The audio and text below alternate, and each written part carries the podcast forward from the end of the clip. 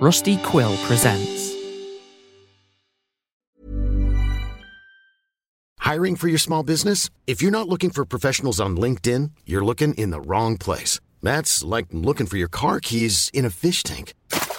LinkedIn helps you hire professionals you can't find anywhere else, even those who aren't actively searching for a new job but might be open to the perfect role. In a given month, over 70% of LinkedIn users don't even visit other leading job sites. So start looking in the right place. With LinkedIn, you can hire professionals like a professional. Post your free job on linkedin.com slash people today.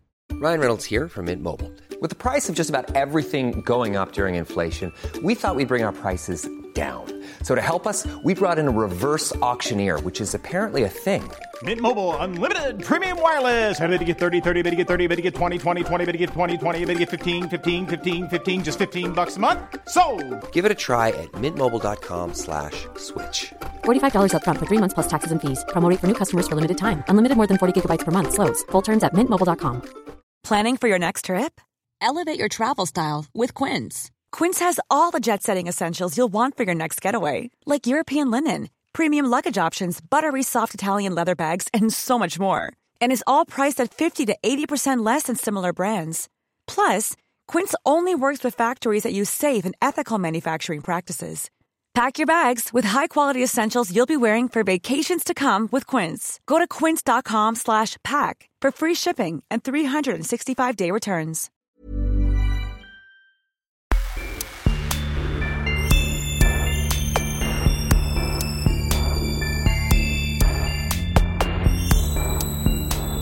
Hey, everybody. Welcome to another episode of the Westside Fairytales Horror and the Lit Club.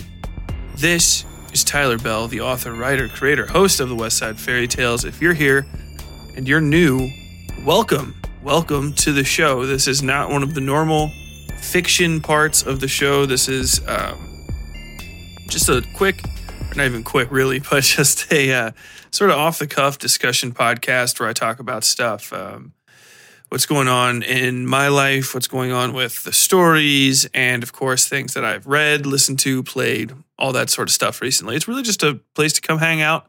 If you're on a drive, chill out, listen to me talk about stuff, yell at me, get online afterwards and, and tell me I'm right or wrong. but man, I've been trying to do this intro a million times. I've been kind of going back and forth trying to figure out what to talk about. I want to be thankful for those of you who may not know. We released the book version of season four recently as kind of a tester to see, you know, how we're going to do once we start doing me being a professional author things. I don't even know what how to deal with that mentally. Like I need to be doing advertising and stuff. I already need to be doing it for the podcast, but the podcast is so much so much more difficult to advertise for because I don't know what the fuck anybody goes to see it. You know, like I, I, I, it, getting the word out about your podcast is functionally fucking impossible, especially after 2020 when everybody basically got sick of podcasts because everybody else started making them. You know, and now that you've seen behind the curtain, nobody cares about it. I've also been doing TikToks and stuff. It's fun. It's really relaxing. I, I think my approach to social media from now on needs to just be I don't give a fuck about it because otherwise I just get worried. Like there was this mentality I had when I started out that I needed to be like this professional whatever and you need to be putting on a good show and like if somebody wants horror content they should come to my little slice of the woods but nobody fucking does that. You know what I mean? Like maybe there's people that can capably have a professional Twitter account, but it's I'm not the fucking one. I can't do it. Same with Instagram. Like, I I don't get interested in horror stuff constantly, and it's not like it's always happening, you know. And most of the accounts that I see that are just like you know good, I guess you would say, horror accounts that are just horror focused. Um, are all like novelty shops, you know, like fucking places that sell costumes or places that are just like a news feed for like Fangoria press releases and like kind of just share a little bit of of of news and stuff and that just feels very non-fictiony it feels really corporate too um man, I just can't do it. Like I can't. I, if I have a thought, I want to say it, and that's like the entire breakdown of my existence. Like it's the only reason I'm doing what I'm doing right now. Like what, like all of the shit that I've gone through, and I'm just gonna like not post dumb fuck TikToks on my Instagram because the 40 fucking people that liked something before on my basically dead account would be like, well, I, that, that's not what I was here for. This thing that's not making you any money.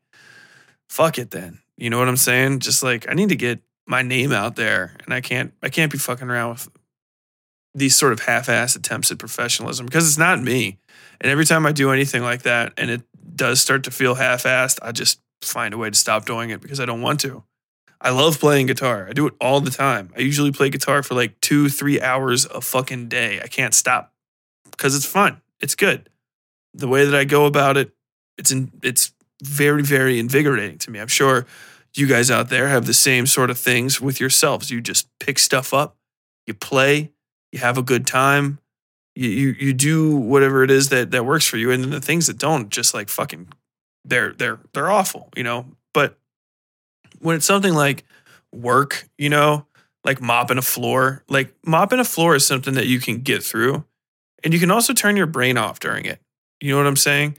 Even stuff that's like higher order shit, like fucking accounting and things like that, where you have to do a bunch of fucking numbers, you can still kind of just go with the flow.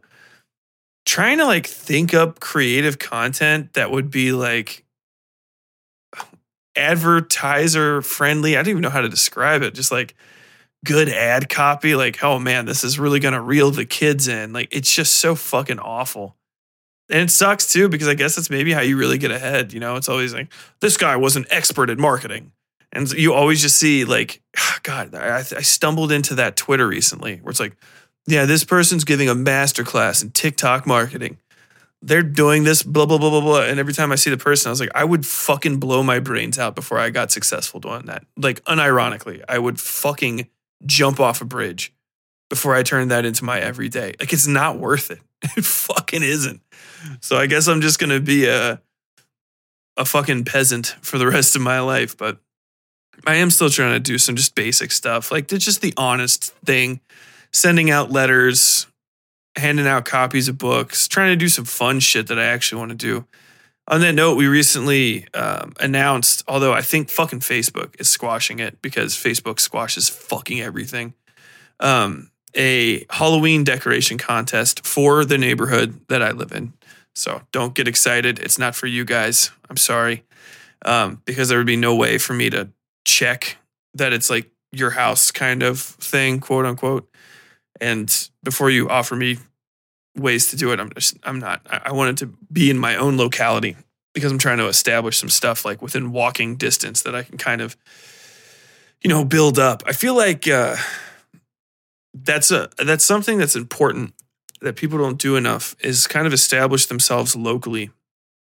Obviously, you can't do it with something like streaming and maybe even podcasting after a fashion, but you know, there's a million people like literally that live in Louisville. And if I can just get a bunch of them to be kind of like mildly supportive of me just because I'm in Louisville, then I don't know, maybe I can maybe I can kind of build off of that, you know. And it would be nice to just meet some people around here and hang out with them that are like horror focused.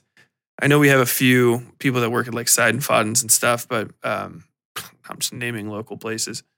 But uh, yeah, like I, I just need like to build up a, a an actual kind of community because the the internet shit fucking sucks, man.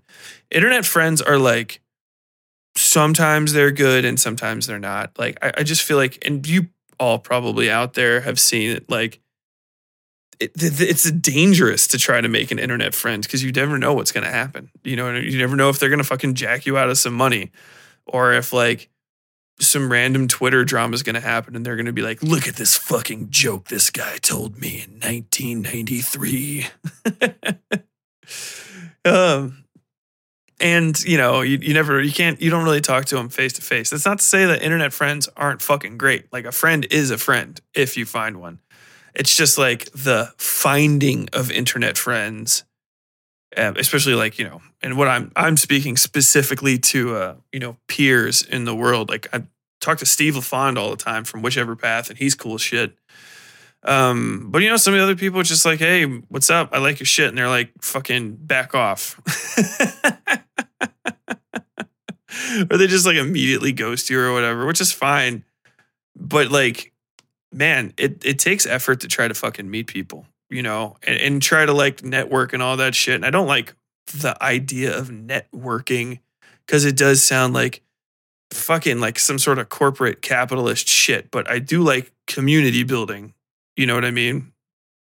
For the ends of everybody. Like, I really want to spread out and help other people and serious people too. And I guess that's like the kind of the other side. Like, I'm trying to find friends that can help me, like, build my own stuff and who I can work alongside. But, and, but you also run into people who are just like, I don't know how to say it, just like not committed, you know? Like, hey, I just started a podcast two weeks ago and, um, I'm not quite done with my first episode. Do you think you can give me a shout out? You're like, well, I mean, dude, I don't want to send people to a fucking program that doesn't exist yet. You know what I'm saying? But then I end up feeling bad because I'm also the guy that's like, well, you know, fucking, I wish, like, dude, I would be fucking huge. I would be fucking huge if I could just get somebody from like one of these goddamn New York, LA fucking ad agencies or whatever the fuck to like, you know, give me just a little bit of spotlight, just a little bit of spotlight, and I can fucking grow off that. And I mean, that's really what it is. Like out there, it's fucking, there's nothing. It's just luck. It's really just luck. Accidentally meeting the right people, taking advantage of the opportunities that you get. And I think it's the people that spend less time making stuff and more time making a platform to sell themselves, I guess you would say, that end up getting ahead, you know. And then then the few people that get to be like I don't know, talented and famous usually come from like wealthier families and shit because they just get to start out rich. And you know, it sucks. Am I bitter about it? Fuck yeah, fuck those people. But it is what it is. All that aside, I did release a book and you can buy it. if you if you've been with the Westside Fairytales for a long time, it's stories you've already heard but it is practice for me to start kind of navigating this space because I don't want to waste a good new book on a uh,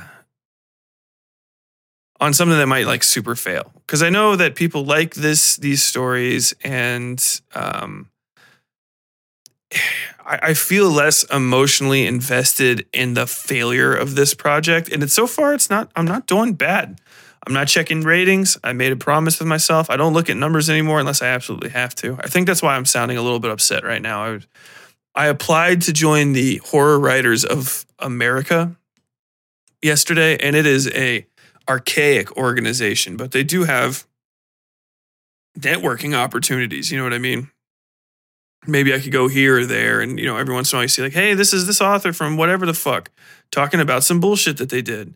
And you know, every one of those little opportunities that you can get that's like that is very, very valuable. You know, just to get yourself out in front of some fresh eyes. And honestly, I, I like that shit. Like, I love public speaking. I like doing stuff like this. Man, when I used to do stand up comedy, which was forever ago, like those used to be the best days of the week for me because I would just get out there and I'd fucking, I would riff. Other people are like, man, you gotta fucking get your your your tight five together and tell all the same jokes. I'm like, nah, I don't fucking do that. every time I go up to this microphone, I'm just gonna say different shit. So you know, whatever. I didn't make it, but I always got laughs, and the crowd always fucking liked me because I would just chat them up and stuff. And so it's just a different discipline. You know, I was probably not meant to be like a stand-up comic. I don't I don't think I could do that.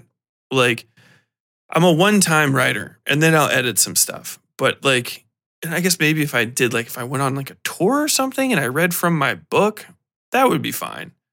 But I don't think I could tell the same joke over and over and over and over and over and over again for like a year.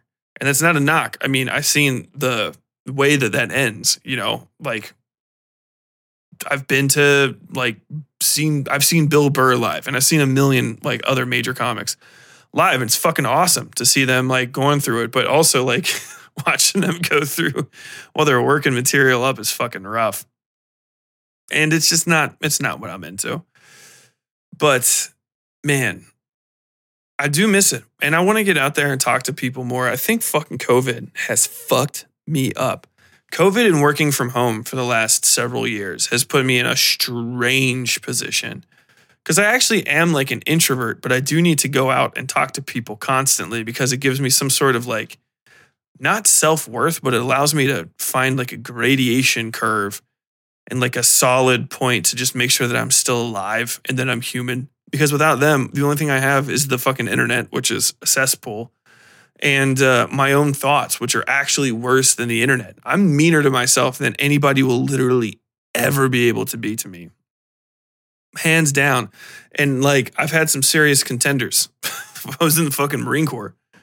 Um, yeah, I don't know where to further go with that, but it's just stuff I've been thinking about, you know. And honestly, like these movies that I'm about to talk about, we're talking about Malignant today and uh and the new Candyman have also kind of put me in an interesting kind of mindset. Um and let's just kind of let's just hop into there and then and then see see where we go as we get into um into discussing these things. So I, I really just want to start off talking about Malignant, which is a 2021 American horror film directed by James Wan. Uh, James Wan is the co-creator of Saw and Insidious and the Conjuring universe. He is on. Uh, he's fallen off lately. I feel like James Wan. Like he's like I almost want to talk about him for a while because as you guys know we have we've been doing the Conjuring, The Devil Made Me Do It. Um, I, I got to get back and actually do the the next two of the Devil Made Me Do It cinematic universe films, but he stopped working on those, I guess, or I don't know if they were pushed off on somebody to work on Malignant, which is possibly one of the most unironically bad movies I've seen in a while. That was not so good, it was bad. I know people are going to be disagreeing with me out there. I just have to I, I just have to let me let me just start talking about the plot. I'm just gonna go right off of fucking Wikipedia here because I literally could not tell you. You know what? Fuck it. I can't remember anybody's names in this movie. Uh, it's one of the things I say it every time. If you don't have somebody saying somebody's name a bunch in a movie, I'll never fucking remember it. Maybe people have said each other's names a bunch in this. I do, I do not know. Um, so yeah, it let, us just let's actually try to go from fucking memory. It starts off in like it starts off in a scene that I can only describe as the intro movie to a bad roller coaster experience that never actually existed. It is shot, lit, scripted, the scene, everything about it reminds me of these movies that they would play before you got on roller coasters or different rides like back in the 90s when that was still like when when amusement park uh, the amusement park boom was going on and amusement parks were like this huge deal. I grew up next to if you don't know what i'm talking about i grew up next to uh, kings island. Not next to it next to it but it's in cincinnati and i'm from cincinnati. It was like whatever 40 minute drive from where i lived. And so we would go there all the time.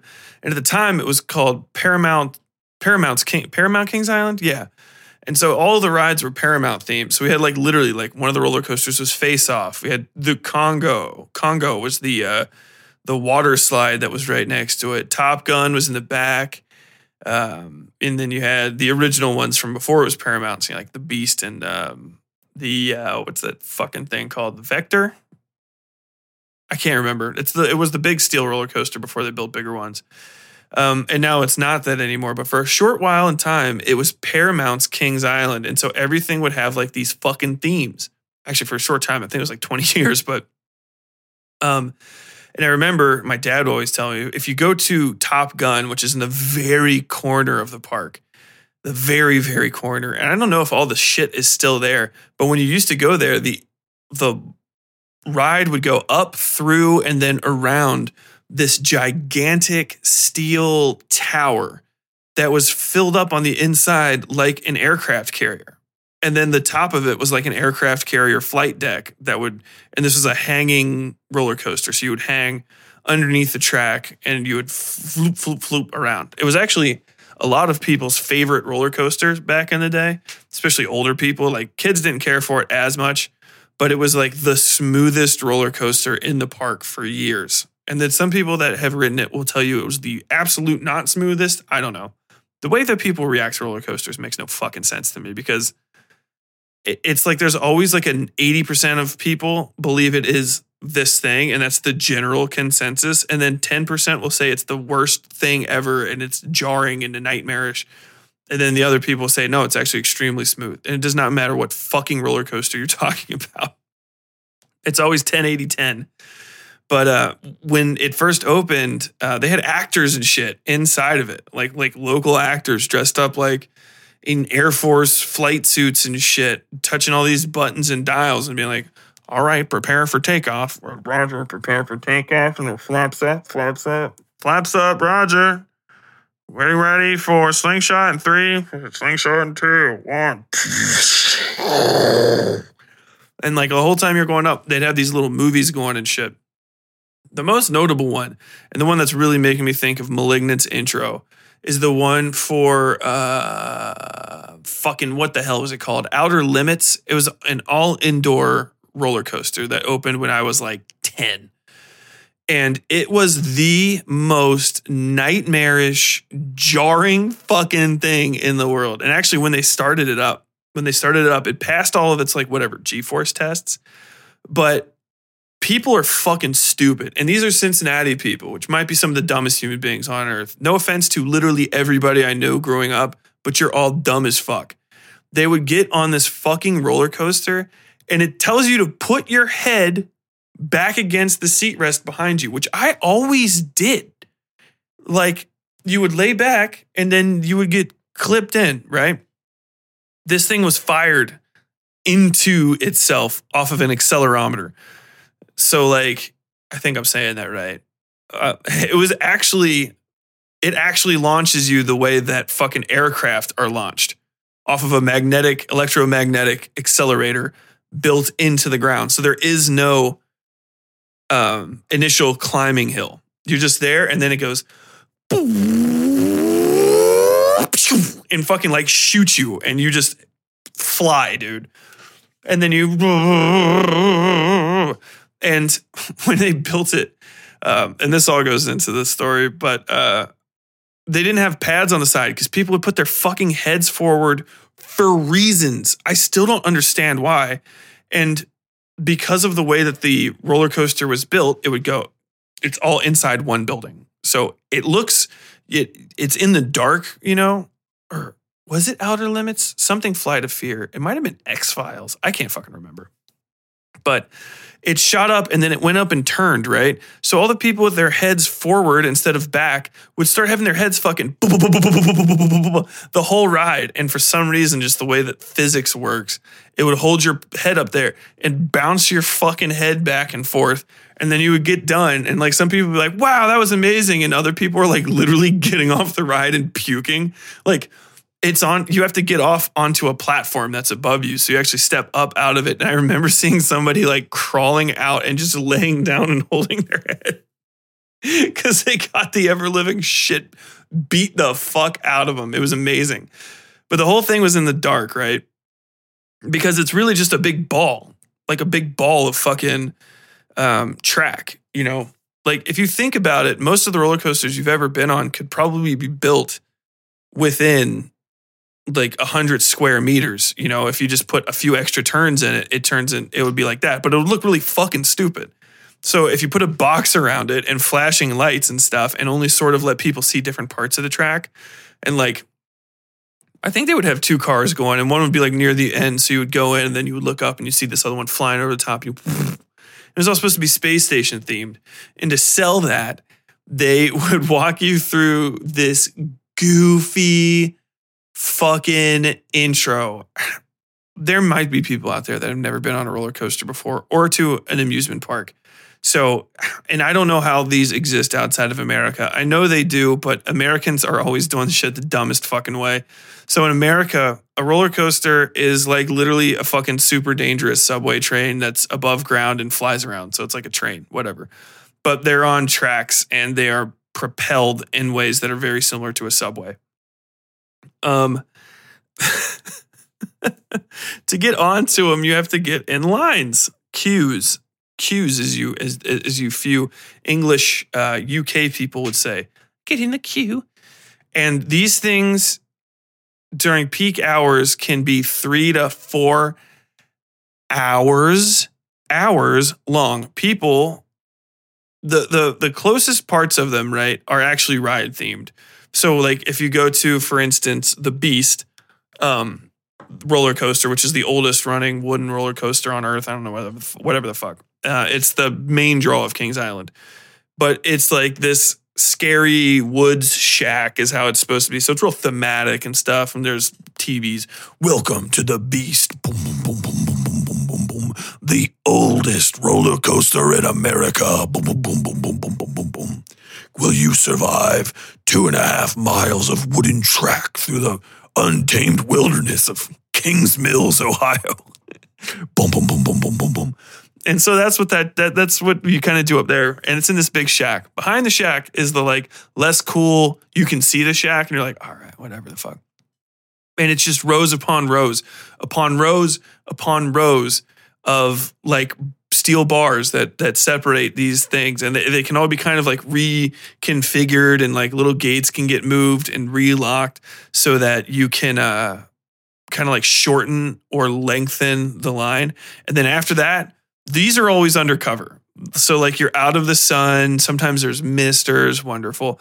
Uh most people go to the fucking the the park in the summer and uh, not all of them have those covers. And that cover is literally only the last hour of the line wait if it's maxed out. So, like, if that is like literally nobody else can get underneath that thing, that is an hour from the second you get into it.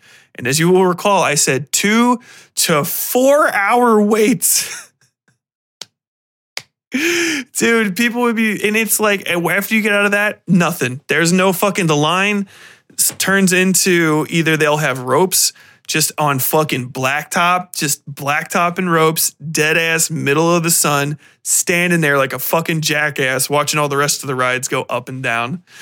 And then after that, it's just stretching out into the park. So every once in a while, especially like this is our thing when I was a kid, like uh, when we, I was a kid, we wouldn't give. Up. I would never try to ride a new roller coaster like the day it came out because first off, they'd be fucking broken.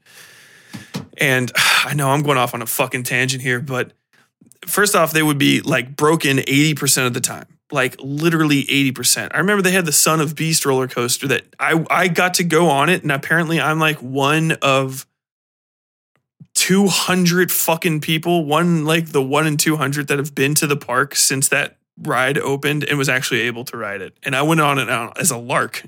like, let's stand in line for three hours and go on this stupid thing. None of the regulars will ever do that. None of the kids that are from Cincinnati, but the out of towners will do it for sure.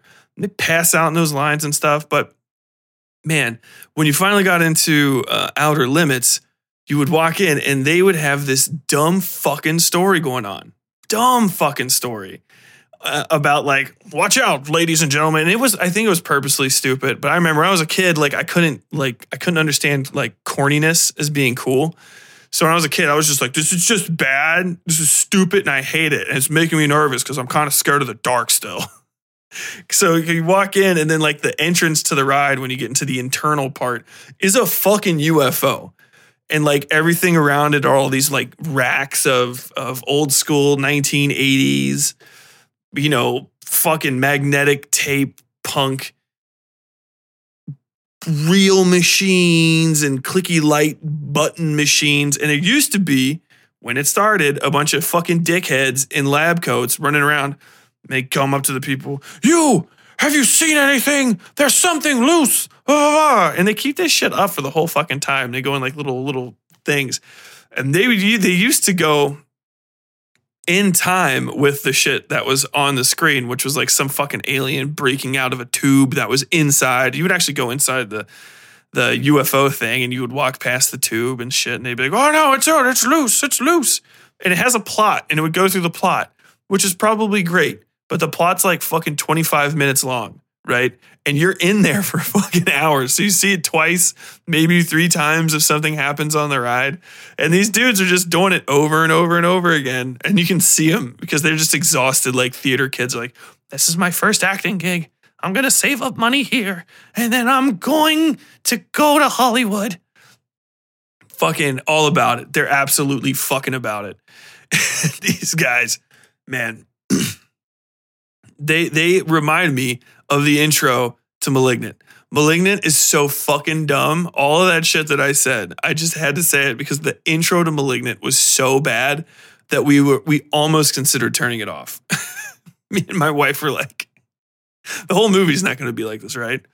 It was the same shit. It felt the same. Dickheads in lab coats running around. The movie starts with uh, whoever the fuck this doctor lady is like doing a you know doom monologue to the fucking TV. You can tell it's the 1980s because they put in uh, a fucking tooth, uh, one of those you know effects, right? Like a fucking TikTok effect to make it look like an old video and it's like I don't even think it's shot in three four ratio, which all videotape is. So first off, fuck you, and and second, like, does nobody remember what the fuck VHS looks like? Because it does not look like 4K red TV monitor or red TV fucking cameras running at fucking 60 FPS with a fucking filter over it. Just FYI to all future filmmakers, that's not what that like that that looks like. Jesus Christ. You can achieve the look. Literally, and I don't I don't know if people I actually I do know. I, I just guarantee you people in fucking Hollywood don't know how their cameras work. Turn your ISO up insanely fucking high. As high as it'll go, and then turn the fucking shutter down on the on, on your fucking lens, right? put your shutter out to fucking 22, put your ISO up to something absurd like 38,000, whatever it'll go up to, send it up to fucking 160 something, and just make it the most nightmarish, grainy bullshit because that's what VHS cameras were.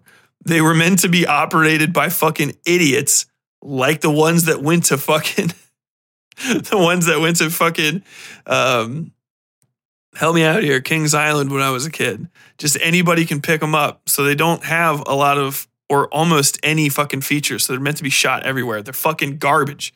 The tape is trash, but it looks cool because of just the way that the fucking the bad lenses and stuff work. It just looks gritty and shitty and like almost porny. And then if you want to make it look like eight millimeter, first off, it has to be basically a fucking square, right? Like sometimes they don't even get the fucking ratios right for the old film. And it's insane because it's like I don't know, to me that's what make old makes old film look fucking cool is that it's like shot weird as fuck. Like I don't know, I think um I think tape is shot like super high actually. I I don't quote me on this, but I think the fucking frame rate of videotape is actually high because it's not a picture. It's it's like I don't know how to describe it. It's it's memory encoded on um it's memory encoded on tape. I don't know how to describe this better, but it's not a picture picture, you know, where it's it's individual photos being taken like by like an 8 millimeter film and that's what's cool about 8 mil film is it is like very individual sometimes blurry f- pictures being taken on an extremely small strip of film over and over Again. it's basically like you're not even doing it right you know what i mean like you're you're purposefully misusing film from one camera and kind of jamming it into another and it's dope it's like really cool and that's why you get things where its timing is off. And so, like, if you didn't know that, that's why sometimes the uh, picture will go and it'll be halfway up and halfway down and back down. That's a mechanical failure in the camera, either in the front or back reel, depending on playback or, or recording. That's actually making it so that the little clicker, when you hear those old school cameras, that that's actually a shutter going you know, and actually and and shuttering the photo. So if you see it, and actually if you see it, and the fucking film square changes size, that's playback. And if you see the exposure dip down and up, and there's that big grainy bar between it, that means that the uh, the timing was off on the film. And so, like, basically, you have one the half top half of one photograph or negative, and the bottom half of the other being exposed instead of whatever, which makes a fucking super cool effect. It still works. It's just printed in a way that's like, you know, completely busted. I digress. She's doing Doom Doom monologue. Everybody likes the Doom monologue. I love anything that starts with the Doom monologue. And she gets up and like this next, the entire next scene, and this is a issue throughout the entire movie. It seems like it's shot by like the high school film crew of like I don't know Orange County High School, like a bunch of kids who's like got they've got like parents in the fucking industry or something, and they're like, yeah, we want this to be a really exciting thing, and like James Wan just left it to them because he owed somebody a favor and that guy's kid wanted to get film credits. I am just going to, for the rest of my life, attribute everything in Hollywood that's a mistake to nepotism and greed and stupidity because I feel like it's actually much more effective than just assuming that somebody made a mistake. I feel like it's probably right more often true. Uh, because I can't imagine like if you're if people are getting, you know, acting roles because of nepotism, I don't see why people aren't getting fucking tech roles lower on the scale. Like one like bad operating procedure is a top down thing.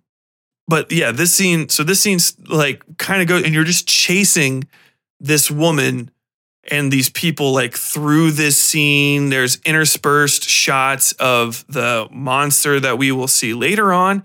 And then something happens, and I swear to God, if this is not, if, anybody on earth says this is not directly an either homage to or stolen from Jurassic Park, fuck you, because you're wrong. They do the whole Jurassic Park scene from the intro of Jurassic Park. The guy's got his little thing. He's getting jerked in and out of the room. It's the intro to Jurassic Park, the original one. Shoot her! Shoot her! That's what it is, but less less good because it's not Steven Spielberg. It's some guy that knows Steven Spielberg's grandkid, right? And so like he gets to make fucking decisions on a major motion picture. And this dude gets dragged in. His arm gets broken. For people's arms suffer compound fractures at an alarming rate in this film, and they're pretty good compound fractures. But you can kind of tell. I think they had one special effects artist that was on there and he, they were like, "Hey man, what can you do? What's your daily rate? Like, what do you, what, what would you?" He's like, "Well, dude, I do a really good compound fracture."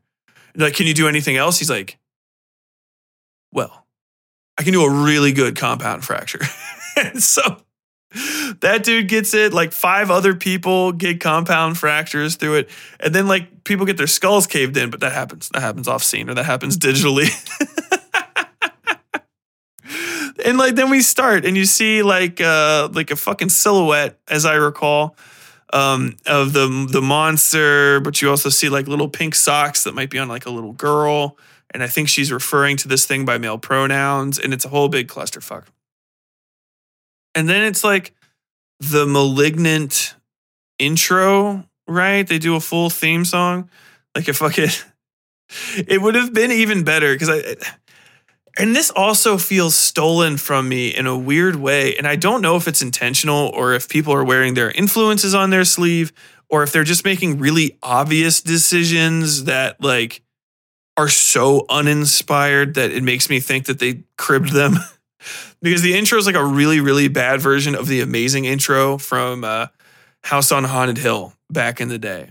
You know, that fucking where it's, I think I think it's Sweet Dreams.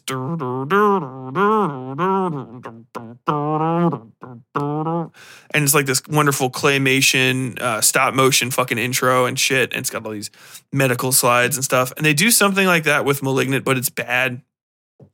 It's just fucking really boring. If they would have done it instead, they would have gone full James Bond and just been like, He's so malignant. He's inside of you. That would have been so much better. It, it would have been thematically on point too, because this movie is so fucking schizophrenic. It's insane. And not in a good way. Not in a like, I'm actually feel like I might be mentally ill, like fucking Jacob's Ladder is just like, Am I seeing that? Is that in the movie? Is that a mistake? I don't feel good. I want to stop watching this. This movie's amazing. I think Malignant tries to do that. It tries to do a bunch of different shit. Like, I feel like they were like, hey, James, we've got 20 grand or 20 mil sitting around. Oh, no, actually, the budget for this film is $40 million. We've got $40 million just sitting around. Do you want to just eat it and then shit? And then we will throw that shit into the face of the American public. And he was like, I'm literally not doing anything this Friday, so let's go for it. The main character is introduced shortly after, and she's some chick. I think her name's fucking Meredith. I don't know. This woman, and fucking correct me if I'm wrong, looks. I, she is. It's like this is how the call went. All right, this is how the call went down.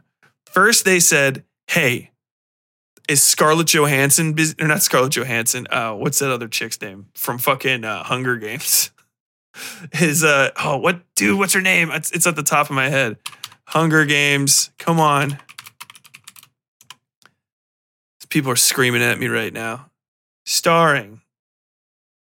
you can't even find the starring anymore. What in the absolute fuck is this bullshit?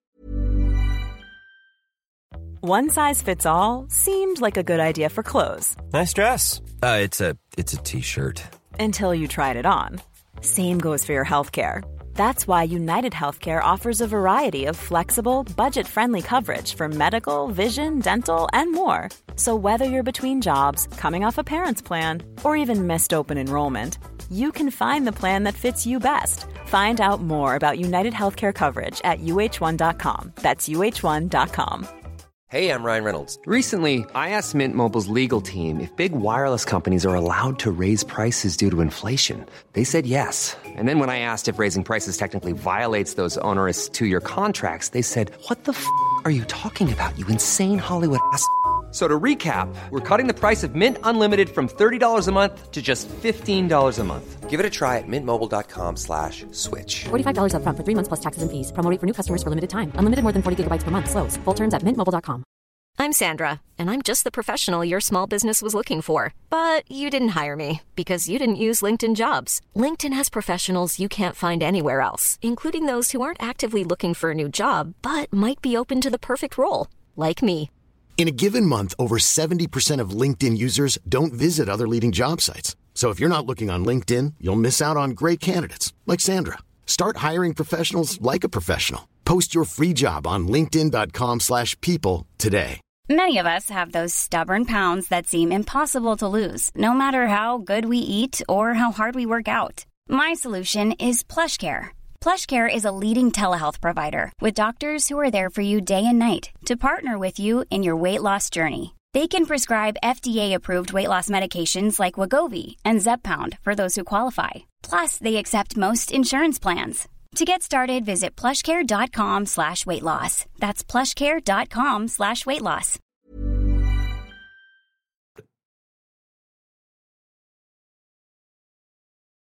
Help me. She, I know she's supposed to be famous, but I can't remember this woman's name.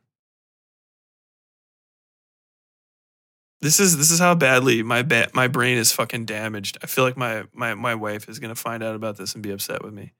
Film adaptation. Jesus Christ. Jennifer Lawrence. Thank you. Jennifer Lawrence. So they were like, please, can we get Jennifer Lawrence for this? Like, can can can we is she doing anything? And she's not. But when they called her, she was like, no. And then they were like, okay, how about instead we get Dakota Johnson, who is the the chick from fucking Fifty Shades of Grey. All three of these women have the exact same white lady features and haircut. If you put them in one of those things where it spins the faces real fast, they won't look different at all. They will look like the same person. And then they said, no, she's busy too. Um, she's actually way too cool to hang out with us. We thought she wasn't because she was in Fifty Shades of Grey, but then she was in that remake of fucking Suspiria. And we decided that she's too fucking cool. She decided she's too cool for us. So instead they got whoever the fuck. Maddie Maddie Hansen, I guess. I can't I can't remember who these fucking people are. Yeah. Annabelle Wallis. I fucking I don't know. I don't know who she is. I guess she's in Peaky Blinders. uh, all of the I'm actually looking at the plot list right now, and all of these people have full names, which is wild. Like almost all of them do. Emily May slash Madison Maddie Lake Mitchell, young Emily Mays, McKenna Grace, Maddie ha- Maddie Hasson Hasson Hasson Hasson Maddie Hasson is Sydney Lake, Kekoa Shaw, Regina Moss, Gabriel, voice of Gabriel. He's the bad guy. Serena May, Jean Lake, Derek Mitchell, Victor Fields, Florence Weaver, John Gregory, Officer Lee, womp womp, Frank Lake, Beverly Velasquez. If you ever see a Velasquez in a movie, any movie that's not produced by somebody with the Spanish, like who is actually like Mexican or, or Spanish, Velasquez will always be somebody in the military or the police. I, I'm not even looking at this right now but anybody that gets called like Vasquez or Velasquez is always a military or police person. I don't know why, but it's that va and then the ending in skez that is just like any white person is just like, I need a fucking Latino. I need a fucking Latino for this cop job. What should we do? Dude, it's a Vasquez. How about a Velasquez? How about a Verquez? like, I don't know what it is. Let's see, am I right? Her real name is just Velasquez. Velasquez. Uh, she's got the accent there on that that A. But man, yeah. So they they they they fucking eventually settle on this chick, and she is the most. I, you know, I don't know if she's a bad actress because this script and the direction fucking blow chunks. Like they are actively bad. If you like this film, that's fine. But if you say that you like it because of the writing, we have to have a talk after school literally see me after class. It's written right there at the bottom of your assignment underneath the gigantic F. What in the fuck are you talking about? From here, I can barely remember what happens. She gets beat up by her husband. First off, she comes home to a house that is like a fucking three story Victorian mansion, like semi mansion, whatever the hell you would call those things. Really, really big fucking house. Um, in they are in Seattle. They're, this is so this is suburban Seattle. This house has to be probably in the ballpark of five hundred to seven hundred and fifty thousand dollars a year. She is a nurse, which and you know nurses are well compensated. This is a five to seven hundred fifty thousand dollar a year house minimum plus expenses. She gets home and her husband is a loser douchebag. He is watching. I, yeah, I think he's on the bed in their bedroom and he's for some reason watching UFC on the bed in their bedroom, even though they have a, a, massive home. I think it's because the actual house um, is like a set house, right? That's supposed to be like period accurate to some degree for some reason. And you can't put electronics downstairs. I'm I actively believe that this is the case. I think they had one room that they could fuck up in all the other rooms they couldn't really be doing shit in. and so so they kept him in there. So she goes home, she walks up to the second story of this massive home and he's just like she's like, "Hey, what's up? How you doing?" And they have the worst dialogue ever. And it sucks too because like there's so many good opportunities for people to like explain the the actual in and outs of a domestic violence relationship, you know, like when people are undergoing domestic violence because it's not well understood and things like movies are the best way to get especially women to understand that they're in a dangerous situation or they're in a bad situation because it might be their first exposure to it. A lot of people who are victimized as children get victimized as adults by the same sort of people because that's what they're used to affectionately. It's a gigantic psychological problem throughout the United States. So when I see stuff like this, it sucks because it's really bad. She goes in, she's like, Hey, uh, do you spend time with me, love me? Uh, she says something attention seeking or affection seeking. He denies her affection. And she's like, Well, you're a butt. And I worked real hard as a nurse all day to afford this gigantic house that we haven't really, that's really unlived in and has almost no pictures of us and does not reflect the style of either me or you and is kind of just set dressing. And also, like, why in the fuck are we in this house? They never explain that. And I don't think he has a job. He's basically kind of coded as being a stay at home wife beater I don't get it. I don't get it. If this would have taken place in a fucking trailer park, it would have been a, unironically a better movie. Unironically, a 10 if it had been in a trailer park. And instead of the attic, as we find out later, it, the, the lair had been in the fucking basement or in a crawl space or something like that underneath the trailer. That would have been fucking awesome. I digress. He pushes her head into a wall. Some domestic violence happens. He goes, Well, you respect me. I'm a big boy. And he smashes her head into a wall so bad, she fucking splits the back of her fucking head open and leaves like a palm sized blood streak all the way down the fucking wall. And she is just constantly bleeding from the back of her head and never gets any sort of medical attention for it. I repeat, she's a fucking nurse.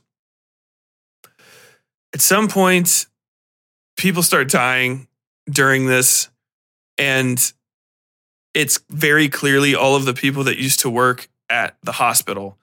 The reason this is really fucking stupid is because this is a thing that's been done a million times before. All right. People start dying, they seem completely unrelated, right? Oh, this guy's just some fat schlub bodyguard or security guard who works like a night shift till 5 a.m. What does he have to do with this very, very proper doctor lady who attends fancy soirees on the outside of town? How are these connected? You know what I'm saying? Like that that's always fun. That's like the basic of a fun basic like setup of any just it's so good. It, that's a great setup. I love it. I love it because it's fun to figure out what they're all connected to or if you do know how they're connected to kind of like dig into that. The thing is is they ruined that in the first 5 minutes of the fucking show. I know why these people are being killed, but none of the people on on on on the fucking screen do like oh my God, it actually is the plot of House on Haunted Hill. Oh my God, it actually is. All of the people that were involved in the original House on Haunted Hill fire the doctor, the nurse, these, all of them get killed. It's the same. Oh God. And there's a, oh God, damn it. Did he fucking rip off House on Haunted Hill? so ineptly, only a dumbass like me can tell. Um, this the this fucking murderer starts killing people, and the murderer is clearly a backwards person. They're stabbing things backwards. Their knees go in the wrong direction, even though they run sort of forward, and uh, it's very, it's very, it's very interesting to say the least. Also, during this time, our main character lady starts having headaches and. Um, Oh yeah, a major plot point is that she's had like fucking 20 miscarriages or some shit. I don't give a fuck. Um the the the the the plot continues just in a general sense, like as as a river of sludge must always try to find the ocean. And we find out that um she is connected to all of them. Obviously, there are other people from the hospital at the beginning, although none of the people from the hospital are talking to each other. There should have been something like that. There was no cover up. There were like that I can tell. Like it, it, if it would have been some sort of like, hey, there was a big cover up and shit, and like somebody was starting to get close. There's just so many better ways to do that sort of thing. But this, the way that this movie is structured, the basic plot line of it is so bad and disjointed and so solid in other places. And I don't mean solid isn't like a good solid, just like it is the core component of the story that there is no way to fix it. Like when I did my thing with The Conjuring, you know, and I had fun and I tried to reimagine certain scenes, I can do that because The Conjuring still had a very functional bone structure. You know what I mean? It's just like a lot of the outside of the essential parts in the center, everything was fucked up. This literally is like cancer. Maybe it's a meta narrative that the uh, thing itself is literally riddled with cancer. The entire plot, all of the sets, the scenes, everything. It, it's like a gumbo made out of fucking old socks. Like, and some, you know what it is? It's stone soup. You know stone soup back when you were a kid? if anybody ever heard that, it's like a stranger shows up in town. He's like, "Well, I, what I'll throw in this is a, a fucking single stone into this boiling pot of water, And then everybody else, if you throw in just one thing, well, I have soup. And I mean, like, literally, yeah, obviously, that's how you make soup. You just put everything in. But instead, it was just all stones. It was just stones. Everyone's just like, well, I have a stone. I do not have carrots or an onion. I will put in a stone. And then you just have boiling water with 15 rocks. Like, that is this movie. fucking so stupid. Um, I'll just get to the end. They find out that she actually has her own twin brother living in the back of her head. She keeps having these like out of body experiences where she sees the people get killed, but they don't make sense at all. At all. No, they don't make any fucking sense because the perspective is this like independent perspective. So her brother's in the back of her head. So that's what she's backwards and that's how she kills people. Yeah, I know. It hurt me too. It hurt me too. It was so stupid. I couldn't figure it out. I was just like, what in the fuck is this backwards bitch doing? And Sam's like, it was the brother in the back of her head the whole time. Like I knew. I was like, how did you how did you know that? It's so stupid. But it was fucking she was on it, dude. She's like like normally you get these. I was like, I was just trying too hard. It's like one of those really simple puzzles. Oh my god. Uh, so anyway, the, like when she's phasing out is the coolest looking thing in the entire movie. Like all the walls go all fucking Silent Hill and, and flow away, and then she goes into a new place. New places always have to have at least a few things. a fucking sink in the same place because she's touching a sink, and a fucking toilet in the same place because there's a toilet right there, but the rug is gone. Blah. And then she's like kind of in these places, like yelling at people from the side of them. But like, if you think about it, she's backwards. So shouldn't she see like behind the guy or something? Like, wouldn't that like shouldn't there be something about like duality and like bisection and doubling and twinning and stuff like that? Like, is that not in my in my mind? That's just how you should be trying to tell a story that is uh, literally about the duality of a soul inside of one person. Like, there's two minds in this person. One decides to do one thing, one decides to do the other. You can have like things where it's like they're pulling themselves apart. Maybe even have her have a fucking conversation with this dickhead before the absolute end of the movie. I mean, literally the last five minutes of the movie, she finally fucking has a conversation with this guy. Uh, well, and, uh, there's a few spotted in before, but it's nothing good. It's nothing like, we need to do this. This is his, this is his voice too. My name is Gabriel, and I can talk in your voice. I can talk in your head like this, but I can also talk through radios for no reason. oh, also, he has electromagnetic powers for no fucking reason.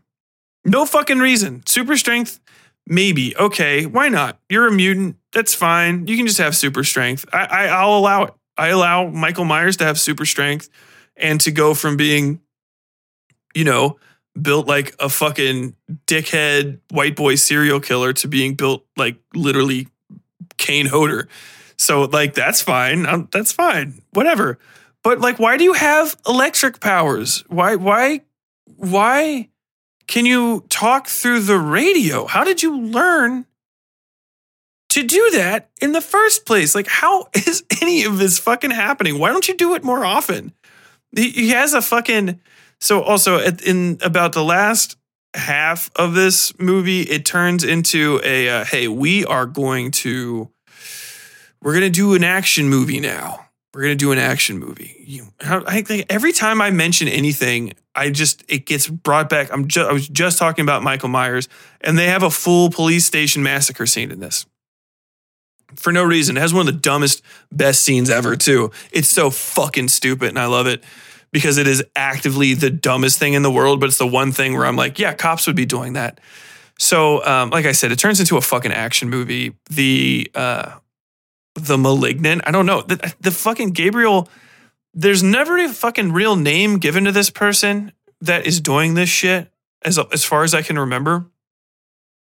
I'll talk about their kit later because that's so dumb. It turns into an action movie at some point, um, and this motherfucker lets loose. They're extremely strong, as I described earlier. Multiple compound fractures. They get put in a lockup with a bunch of like women criminals, and one of them hits the lady in the head, and that's the trigger that lets fucking Gabriel out. And then all of a sudden turns around, the head, the back of her head splits open, and this dude comes out, and it's like a free bleeding wound.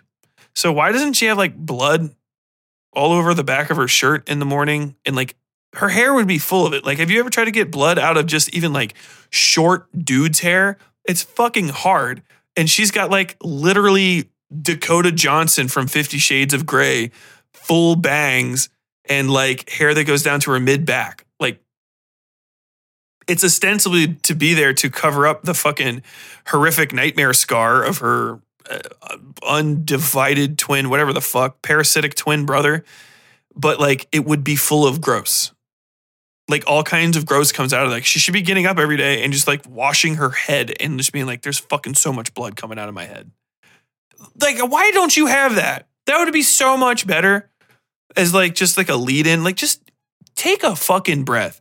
Take a step back, James Wan, and just think like maybe not so much. This movie is also almost two hours long. I'm, I'm not even shitting you. It is, it's pushing two hours. So they're like, he's like, this is my Suspiria. That's why I needed a woman that looks almost exactly like Dakota Johnson. But um they go to this fucking police station and and, and she she breaks out. She breaks out in the dumb way where it's like can we just stop having cops in movies approach fucking bars? Like and then getting their head banged against a bar. You would think that that would apply like the same logic where people in all new properties no longer say zombies, you know, because everybody knows about zombies and no one should be surprised by a zombie because it's literally everywhere. Like even the most basic bitch fucking cable TV Andy watches Walking Dead. You know what I mean? No one's gonna see a fucking zombie in the street and be like, oh, it's not a zombie. So we call them walkers or whatever.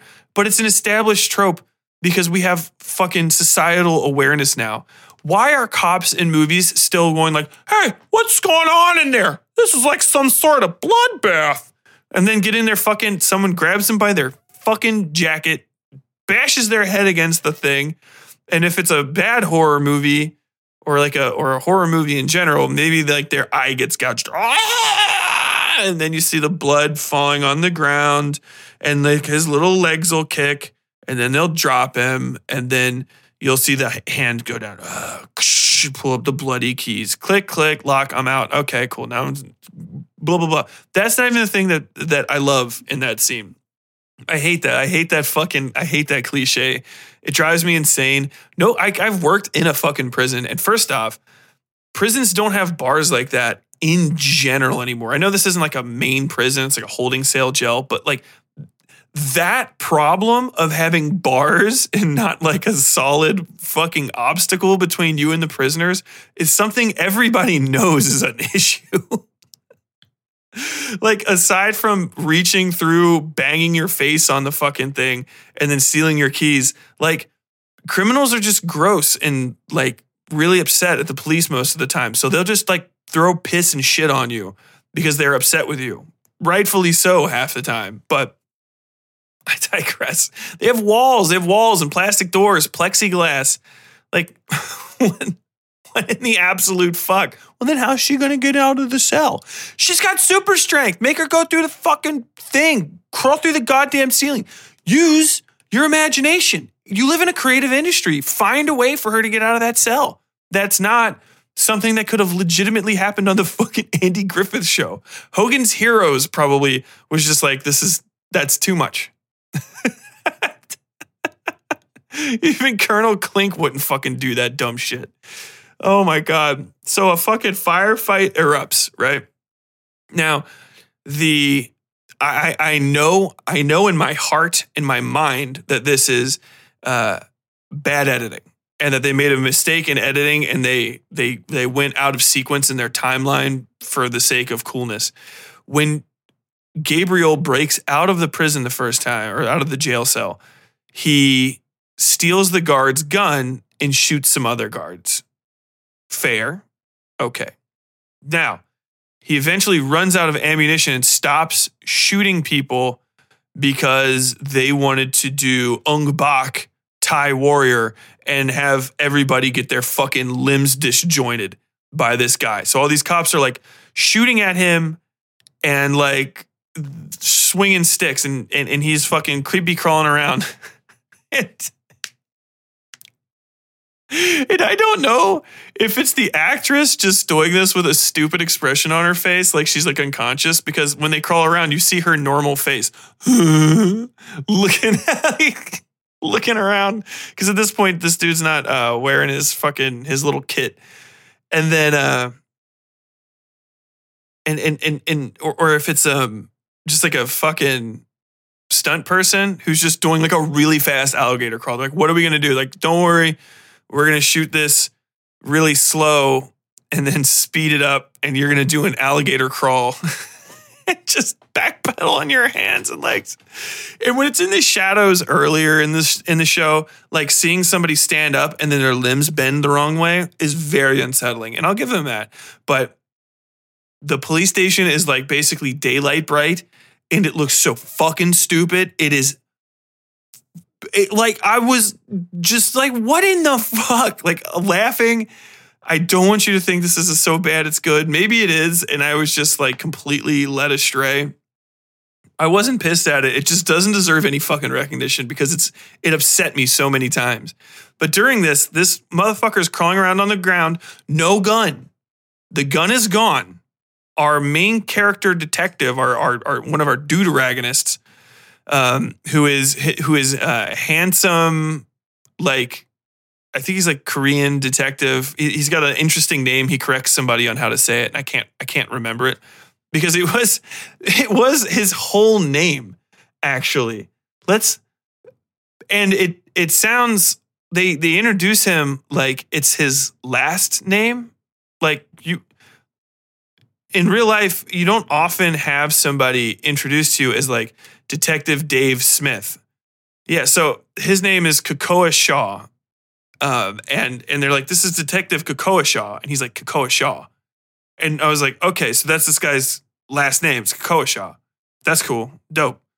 I, I don't like fucking names that I've never heard before mean nothing to me. Kekoa Shaw sounds like a fucking high school in Massachusetts. Like that's the world that you live in. I'm sorry and uh, but he's he's handsome. He's extremely slender, um, and well built. He's got like um, he's got that uh, kind of. It's like a Thai action hero build to him. Clean cut, run around like he could do the um what's that SWAT movie where they run up and down is it called SWAT where they go up and down the tower and they just beat the shit out of everybody. He's got that build where he looks really like his his fighting style is going to be based on like being lithe and maybe thinking his way through stuff.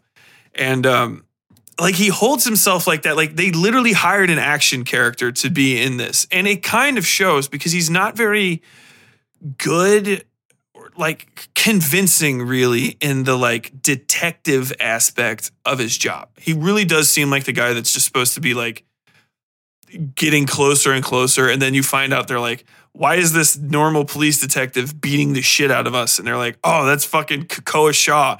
He was the the whatever the fuck. He trained the SWAT team in New York City and did all this cool stuff. He's a former Navy SEAL and they're like get it Ugh. like he's that guy. He's got that build. He's got that that haircut, that whole look. He's gonna whip somebody's ass. And honestly, like we've kind of needed that that action hero for a while because it feels like they they just fell off, and I miss them. Like I'm sick of Tom Cruise. Tom Cruise is no good. He's in that sort of he's in that sort of category. Um, I think the best one in that category for a long time was uh fuck, what's that bald fuck from the transporter? You know who I'm talking about. That guy. He talks lot. He's, he's in fucking everything. But that guy was the same sort of thing. You know what I mean? Not, not a lot of like uh, Arnold strength, beat him up type stuff. Kicking like six guys' asses by like inverting their fucking elbows and and maybe like sliding around on stuff. And he does that shit. Like he fucking fights this thing, which is has a very sliding scale of power and stuff. Yet again, I digress. This fucking thing is in this place. He's been this dude's been chasing it around, right? He's been shooting. It can kind of it doesn't really dodge bullets, but it can kind of make itself really hard to hit by going, you know, doing little crooked backwards runny dances and shit. And God damn it. It's just so many things that I want to talk about because they're so fucking dumb. But uh Kekoa Shaw fucking goes in there with his partner who is her Regina Moss, I believe it is. Yeah, Nicole Brianna White, who is like, mm, I I don't know how to say it, but I think like she looks and talks like a Rick and Morty sketch where they're like, "Oh no, Morty, it's it it, it uh, it's the uh, the sassy black detective lady." Oh, geez, Rick, I, think that's a little culturally inappropriate. It's insensitive. No, no, it's fine. It's from the '90s. No, it's it's it's really not. People don't like that anymore. But that's her. She's like, she comes so close to doing like a, oh no, he didn't. Like so fucking close so many times and doesn't doesn't do anything where I think maybe even the actress was just like, look, I really appreciate this opportunity. I know I'm not a very uh big actress, but I would like to say that I don't think any woman on earth would say that in response to what's happening. like like you could just tell the director was like, "Can you say oh hell nah?" And she's like, "No, I cannot do that." but she is. She's got the hair, the, even the the way she's dressed. I swear to God, she looks like a fucking Rick and Morty character, like Dan Harmon. You can say what you want about him. He has the like the cliches down, and it is literally the cliche like black lady cop almost almost perfectly. She gets nothing in the entire fucking movie. She's absolutely disrespected. She's Kekoa Shaw's partner. Every time action happens, she's either incapacitated or she's off screen. She doesn't get to have almost any good interactions with the main character aside from like, you're lucky. You know what I mean? Like, you're, you're lucky it's not worse. You're lucky you're doing this. Like that sort of shit. Like that's what she gets to do. She's it's always that that line that you do where somebody kind of like nods their head and it's like then they push you through a door. That's what her whole character is. And like explaining whatever the fuck uh Shaw, Detective Kekoa Shaw's now it's like it's in my head. It's got a really good rhythm. Kekoa Shaw, Kekoa Shaw, Kekoa Shaw. Um the, just explaining whatever the fuck he's been doing or explaining like and you know not like directly but you know just giving him his his intros like uh, late again i see. Burning the midnight oil are you that, that kind of bullshit. I, I, I can't remember any good lines from her because she's just absolutely absolutely misused but she's really obvious in every scene she is because the actress actually has like a really good she's got good on-screen poise and she's got a good face so she can kind of like get in there which it c- kind of works against the film too because it just makes me want her to do anything. Because i mean it is literally like the the film is 90% like white ladies doing shit. Um i don't know how to describe that any better. Um there are so many points. I still haven't described what happens in the fucking police station. Let me stop. So in the police station, they are in a fight. This lady, actually, yeah, my our our, our assistant detective here gets cut in the leg. She falls down. The character doesn't have a gun anymore. That's been fucking alligator calling, but there's still shooting happening, and there's a lot of shooting happening. Multiple guns, and the bullets are hitting like the desk that these guys are hiding behind. So I'm just thinking, yeah, that is real. These cops are in this place, freaked the fuck out, firing guns at each other. because he does the he does the 1990s um like Michael Bay in Bad Boys, like not Michael Bay, but you know, uh like in Bad Boys when they they're doing like the the the the gunfight doesn't really matter. You know, it's not like a tactical gunfight. It's a Michael Bay gunfight. So they do the slide up and fire two rounds over the desk, not looking at anything while making quips. You know, what the hell are we doing here? I don't know what the hell we're doing. you know that shit. And the desk is getting hit by bullets, and like the only way that it could be getting hit by that many bullets is because the cops are blind firing at each other back and forth across the police station. It's literally the only thing that makes sense to me, the only possibility. And like the second I thought that, because I'm thinking this in real time, they cut to Gabriel's character crawling around without a fucking gun. And he's not shooting at anybody. And also, just like if you, I guess nobody cares about this shit like in Hollywood except for like David Fincher. And I don't work in Hollywood, so not me. But like you do need to have a sense of where things are happening in your scenes, especially if the scene is in a really obvious area. And, this is like for writing and like comic book, like anything. Give yourself a map either in your mind or on paper of where things are occurring in a scene.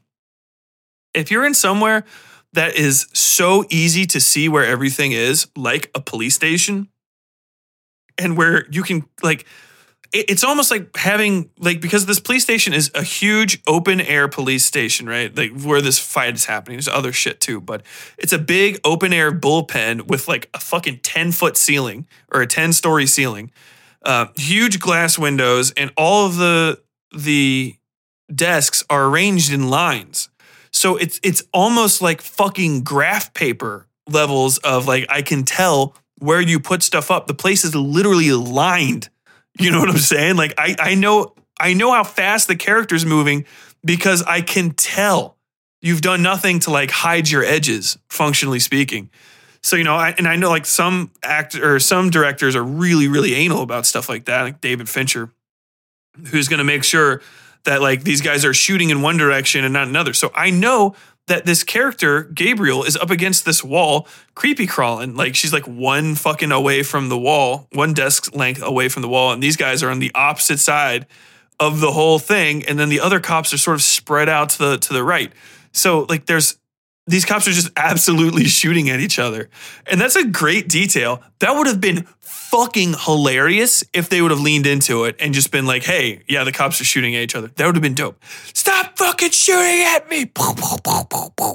Just not listening to each other, fucking like killing each other. Fucking that would be hilarious, dude. What a what a great horror scene. And also it could speak to like Gabriel's like being a like a clever boy, you know, like oh, he got the fucking cops to shoot at themselves. He's he's he's spreading panic. That makes sense. Dope. All right, cool. There's also the best scene in the entire movie happens during this uh this whole thing, which is by the way, it's towards the end, and there is a lot of dog shit ass movie to fucking slog through. Uh, Gabriel sits in a chair normally, you know, like and like kind of gets up on it, and then does this like hammer toss and throws this fucking chair literally a hundred yards through the police station and just smashes the uh the the detective Shaw and his his fucking partner like in the face with it. They just get blitzed and fall against the door. It's amazing. Oh my god. The only good part of the movie and like literally still interspersed with dumb fucking parts. Uh let, let's talk about fucking Gabriel for a second. The most um like you can tell James Wan is very proud of Gabriel as a monster design. A lot of care was gone into him. You can tell like everything about him screams 15 year old jotting furiously into a composition notebook during lunch. Everything about this character. His fucking almost everything he wears is like just absolutely uh, hot topic chic. he has this hood, right? And this is the hood is kind of how he hides his face because his face is on the opposite side of his sister's face.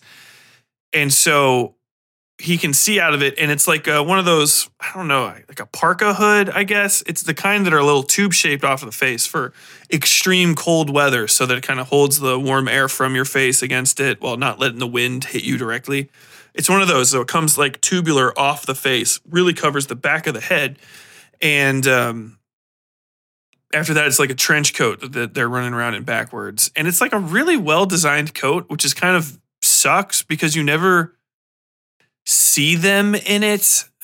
So the the twist of which it got me, I have to give it to him. The twist of them being a conjoined body is protected too much. And so you don't get to see a lot of the killer. And they're always in shadow. Their cloak is black. The coloring in this movie is no not good. I hate it. They do basic bitch horror color grading, so everything's in fucking everything's fucking blue. The whole movie's blue. So if you don't know, blue and black eat each other. They go together better than anything. If like blue just fades right into black because it goes into purple as it darkens and then it becomes black. There's just not a lot of light in blue. In in in general, I mean, think about it. Roy G. Biv, BIV, all of those color, colors supersede or superimposed on black will make it just vanish. You know what I'm saying? So every fucking scene this guy's in is is blue coded. So we have blue on the screen all times. Blue, blue, blue, blue, blue. And you know, if you you don't have to, you do not have to shoot a horror movie in blue. You can shoot it in just natural colors. You can just not fucking color grade it like that. Uh, a lot of the best horror movies ever are actually coded green. Um, David, uh, every fucking David Fincher movie from the '90s is green.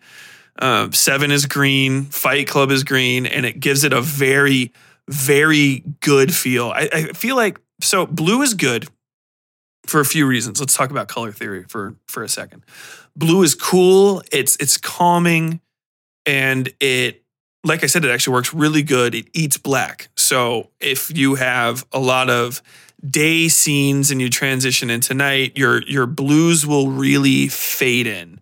So if you want a faded, cold, austere look, like I was talking about a couple weeks ago with um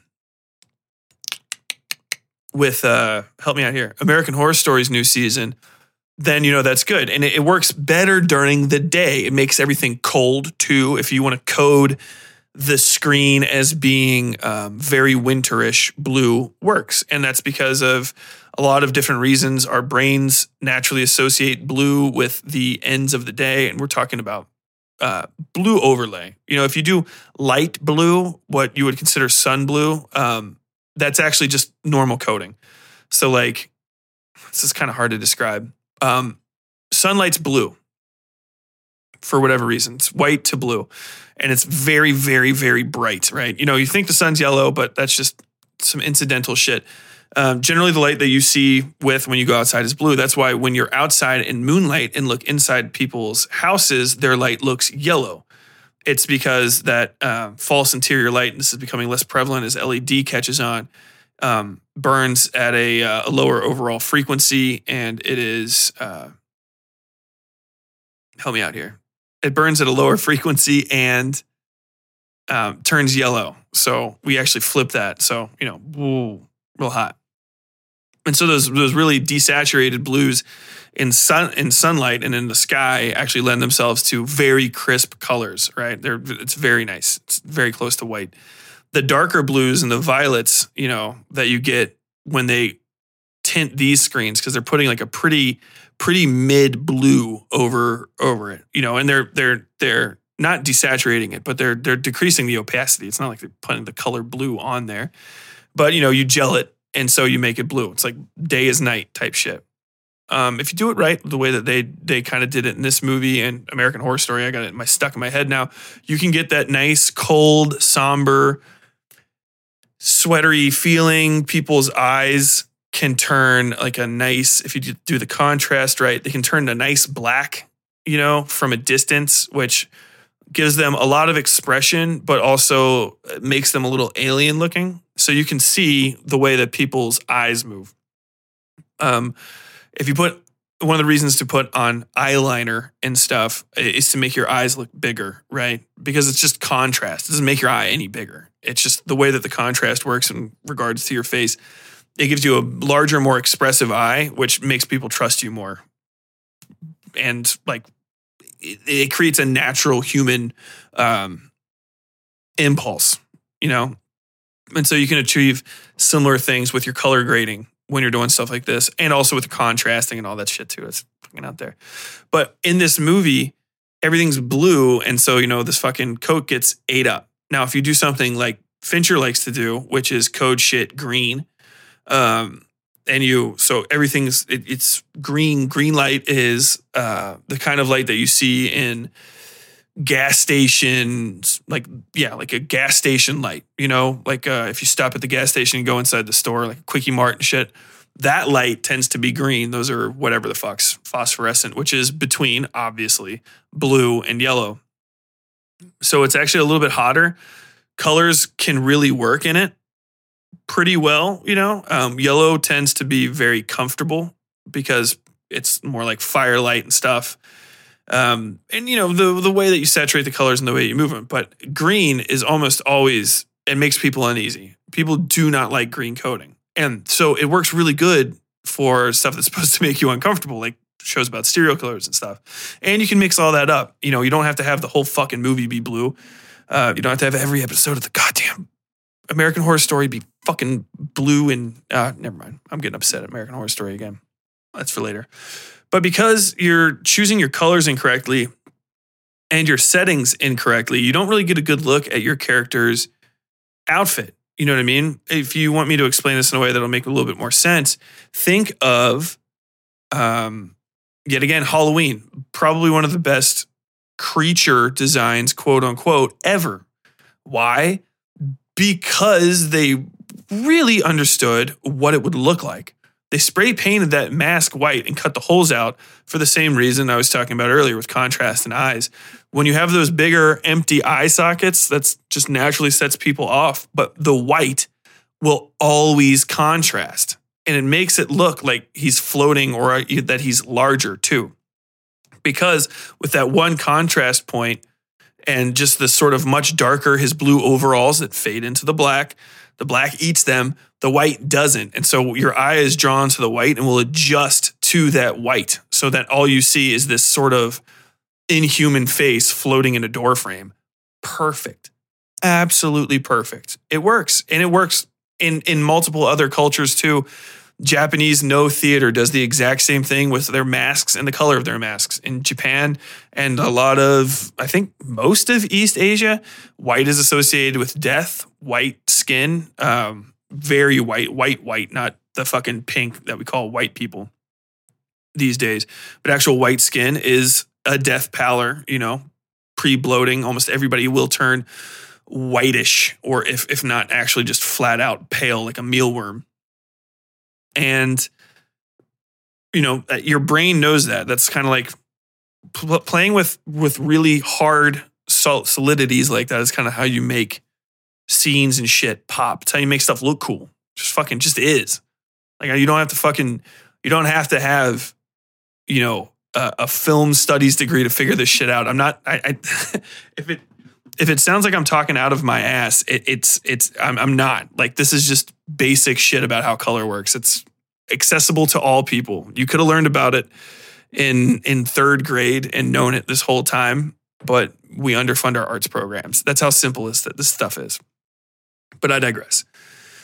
Um, the coat is fucking cool though, you know, but you can't see it.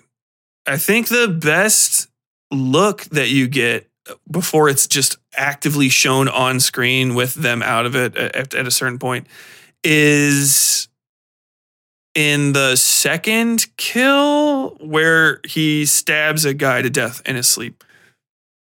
And he's like right on top of you. He's about, I think he's a full two thirds of the frame almost, or at least two thirds of the action in the frame.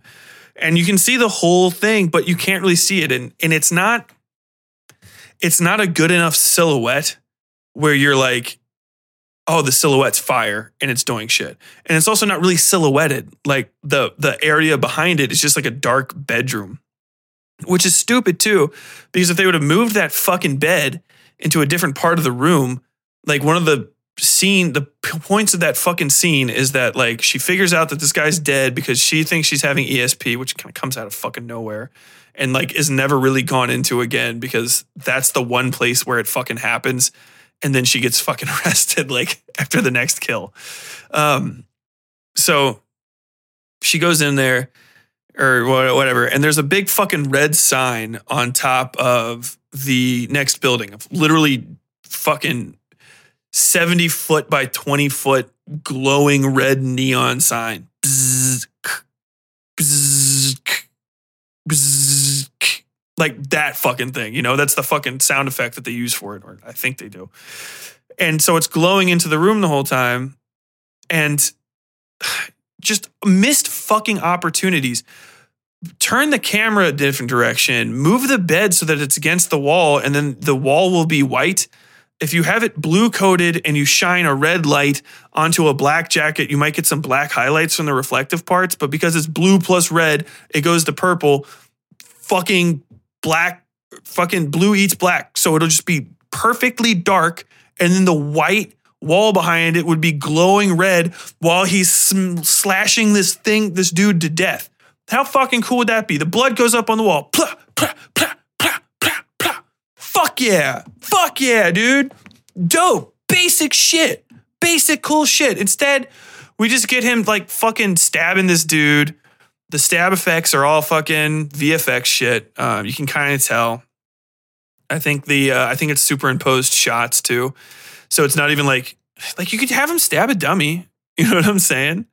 Like, and, and if you do it where it's in silhouette, it doesn't matter anyway because it's in fucking silhouette. People's faces will or people's brains will fill in the details on the silhouette themselves and just be like, okay, because of the the law of juxtaposition in film, I have seen fat guy here on the ground on, on in the bed getting ready to get stabbed in his fucking dumb face, and this guy with a knife, right? One, oh, a top down shot of a guy sleeped out. Oh shit, it could be anybody. He looks like my uncle. And then, you know, you have the fucking Gabriel over the top, and maybe that's the first time you can get a little face reveal, something like that. I don't fucking know. Something a little bit better than this fucking like, dude, the shot is like literally static. Uh, Cause I guess it has to be because it's fucking, you know, whatever. It's it's superimposed, so that'll be easier because they're gonna edit them both together in post but like it's just fucking like over the fucking shoulder of this lady, like looking down. Oh, there he goes. He's getting stabbed. And instead, you could have done something really fucking dope and cinematic. Blood all over the fucking walls. This thing stabbing. Also, he's got a fucking he's got a knife. I gotta talk about the knife, but um, you know, you could just done something like that, and then there would be something else to linger on too, just because the white and the red. You know, the blood's red. If you use the a, a red enough, the right color red of blood it'll be white against the wall. It'll be red against the wall, right? And then when the light shines, it'll blow it all out. So it'll be all red.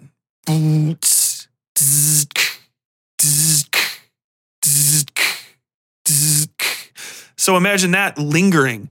You know what I'm saying? Throughout the next shots. Because you can just have, you can have whatever natural light you want provided coming in through a hallway or something, or just have it just be like, hey man, it's fucking blue ass moonlight. Don't worry about it. As long as the intensities match in the scene, it doesn't matter. Like, yeah, it can be a, it can be literally like a soft blue light, and it's like whatever your second light, and then your fucking big ass main light's this fucking red thing that keeps blowing on and off. But imagine that just zooming out or something, and there's these fucking big streaks are on the wall, the blood's dripping down and the girl's just freaking out or something. Like you could have you could have done something like that. Instead, we just get like a no, no, do it. And little fucking fart stab noises. Boo. Gabriel has a knife that he makes himself, and I hate it. I hate it more than almost anything else in this movie because it is stupid. It. Here's the thing. We go back again to Halloween, it'll be my baseline. Halloween, what does Michael Myers kill people with? Knives he finds around the place, but it's almost always a chef's knife, something that is very similar to the knife he got his first kill with. He went, got a knife from the kitchen, and he stabbed his fucking sister to death because she was hot and she had big boobies and he didn't know how to fucking deal with that. Blah, I'm an incel. Blah, dead. Dope. Every time he comes back, my, my man finds a fucking knife. He holds it like a fucking dildo in a stabbing motion. He fucking walks at people weird. Michael Myers, literally perfect. Freddy Krueger, try hard serial killer murder baby. But if you think about it, what was he accused of? Was raping kids, the bad touch. He's touching kids. What does he have on his hands? A fucking glove with knives on it. Like literally, oh, he's touching kids and his knives on his hand. Oh, how fucking cool is that? Dope, right? That it just makes sense. Fucking and then if you get to Friday the 13th, you know, really kind of all over the place with their kill implements. Obviously, the machete is the most notable, but the real thing that kills people in Friday the 13th is Jason. So, Jason being big as fuck all the time is kind of how you can show, you know, that's what it is. All right. His body that can never be killed is also the most dangerous thing about him. There you go. Keep going. Fucking Leatherface, chainsaw, sick. The thing, infecting people, dope. Uh, Pennywise the clown, it. Always changing into people's fears, but always has the red balloon. Calling card, dope. All right, cool. You get it. You get it, right? It, it's the implement, the costume, the person. Like the fucking holy trinity of serial killers. Like to the point where even fucking Dead by Daylight gets it. You know what I'm saying? Um, and, in this, you have Gabriel. All right, fine, whatever. He's a backwards lady. and you have his coat, and his coat's cool. You can't see it during the entire fucking thing. I, I feel like if you would have done something, because like twins, right? Let's get back on it. Twins, right? Duality. Why not have some color in it? Like it's a parka, it's got these tufted parts on it, right? Black, like think like a crow's feathers type thing. Why not make those like lightly white? You know what I'm saying? Or or or make parts of it like slash through with white so that you can actually see his silhouette when he's moving. Yet again, all of them. Freddy has that fucking hat, right? And the claw. He does the walk with the, the arm out. And his silhouette is always backed by something bright. He's always got fog or something behind him that's lit so you can see him when you have uh, Jason, Jason's got his fucking hockey mask or his bag head on, on sometimes, and he's got he's got a lot of where you can really see, and you know the, they have strong silhouettes. And if you want to make this dude a fucking sneaky little baby that creeps around in the middle of the night, you have to have something about him that stands out. Case in point, Scream, right? Uh, Scream, white mask. You can tell where he is and when he, when he when he's moving around and stuff. Just something. It doesn't have to be a fucking white mask. Although, as you are now probably thinking, that is a very effective choice. You know what I'm saying? Something about him to show to show that he's around, and uh, they they just don't quite do anything at. But his fucking implement is the worst thing I've ever seen in my life. It is just a leftover chunk of shit from his first kill, right? he beats this fucking he beats the lady to death, the fucking hospital administrator or whatever the hell she was from the first scene. He beats her to death with her own like, "Hey, you're such a good doctor" award. Cool, I'm fine with that. And uh you would think that that was the end. And you think also that you're like, oh, she's going to get stabbed with this thing because this thing is like a point, old school point of light award. It is like the base of it is the size of like cantaloupe and then it has this fucking spear thing with a hooked bottom on it that is literally two and a half feet tall. And it's very pointy. It's something I actively would not want to have in my house. Like it's it has to be dangerous. I don't know what it's supposed to represent. Oh, yeah, it has a caduceus. I think it's supposed to be sort of like a caduceus spear. Never mind. Uh, the snakes, whatever. It has the snakes around it at some point, but like he he kills her by beating her to death with it and breaks the thing and then keeps it. And then he goes and he goes to his lair and he sharpens it with a fucking angle grinder he has to have he and he ends up having which is wild because well we'll get to that. When you see his lair you're like okay so like we're in the loft of some like downtown building. There's a fan a, a vent fan for a warehouse next to his workbench which is at the gable of this thing. Literally, my dude, a fucking eight foot fucking vent fan constantly circulating. Very 90s. I like it. But it's huge, huge. definitely a factory fan. Wrong. We found out later that this is the attic of the lady's mansion house, which is also extremely dangerous because the lady falls through the fucking floor 20 seconds later. But he has an angle grinder up there for some reason. I guess maybe he found it down there. But like when you see it the first time, like, how does this guy have a fucking angle grinder? Like, what is his deal? How does he know how to use that? Like, how is he planning to sharpen that thing? Did he have to steal an angle grinder? Was it already here? Who's playing paying for power to this place? And he was sort of like some of those things are answered. How is he getting in and out? He's carrying a whole fucking body. And like I want to see stuff like that. And obviously it's kept it's like I said earlier, the secret of him being the other half of the woman is like kept a little too hard. And so you get scenes like this which are just jarring in how goofy they are. Because it is just such an obvious scene that requires explanation that when you're not given any and you have been watching Malignant up to this point, you're like, well, this is fucking additional stupid, although some of it's explained. And he's got an angle grinder up there. And this award that this woman made or won was for some reason made out of solid like carbide steel. Like it's it's like fucking actual hardened surgical grade metal. Enough so that he can sharpen it and fight with it later he holds it by the little curved part in his hand and he can throw it and it embeds itself in stuff and doesn't just absolutely crumple. So it has to be like, it doesn't shatter. So it can't be super hard. It's not fucking pewter. It doesn't bend and it sharpens silver. So like it can't be copper. It can't be gold. It, it could ostensibly be silver but no, because it would have bent and it would dull immediately after he cut the guy like six times. Like you're he's stabbing dudes in the face, in the face with it. Like that's just straight bone on bone contact. It's not going to have any fucking sharp left in it if it's made out of silver or anything literally less sharp than just steel. So this woman was awarded a fucking block of marble the size of a fucking cantaloupe with a two and a half foot spear made out of solid steel on top, sharpenable, solid steel, complete with a huge caduceus around it. Who carried it for her or with her to leave the place where she won the award? Like, here you go, Susan. Here's literally a hundred pounds of shit for you to fucking carry. 50 pounds. I hope you have a fucking strong shelf at home don't put this on top of a bookcase. It will literally kill anybody it falls on. The dumbest thing ever. And this is what he kills people with for the rest of the movie until he gets just a cop's gun.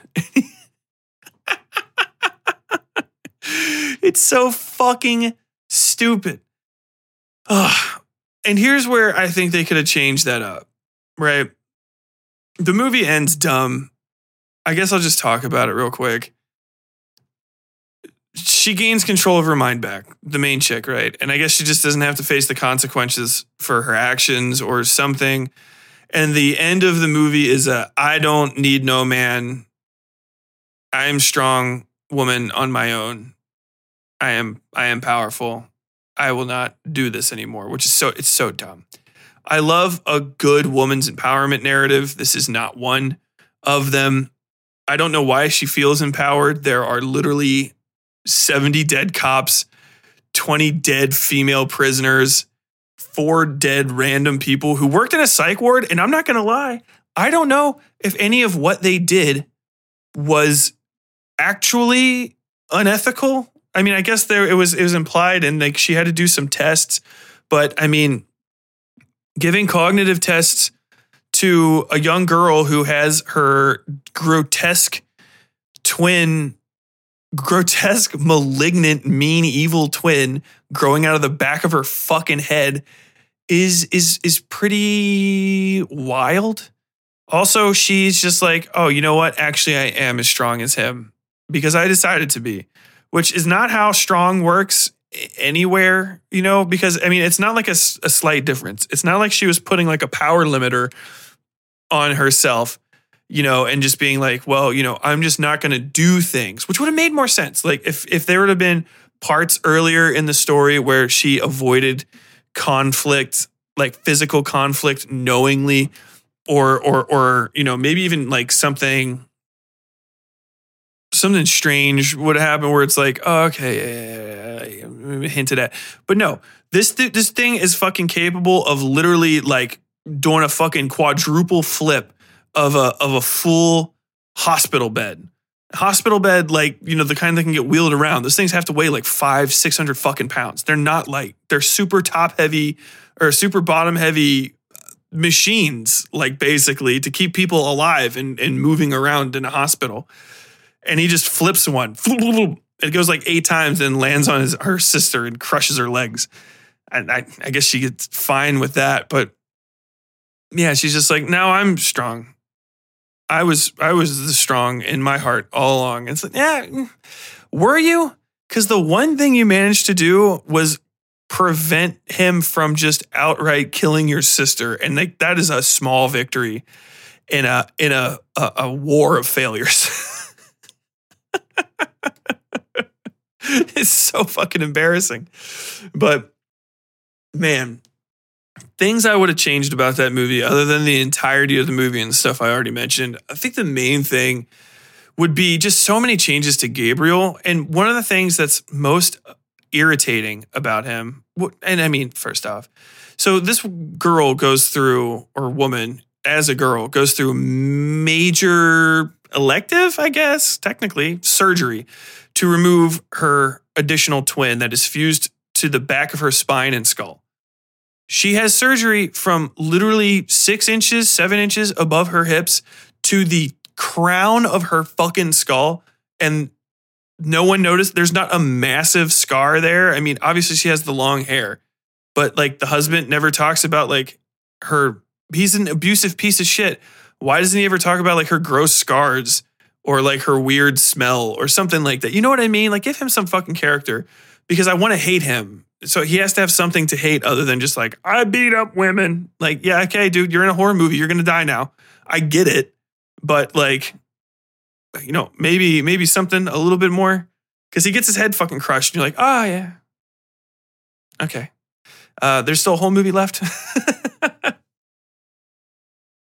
but they do this to, to basically remove as much of it as they can. But like, it's her brain and its brain are like indelibly connected, whatever the fuck reasons, movie reasons. So they they just chip off part of her skull or something like that, and kind of just put it over. They mush his face brain into her fucking skull, which I mean, just excluding the fact that that is just would kill the fuck out of anybody. Like you can't just put pressure on the brain.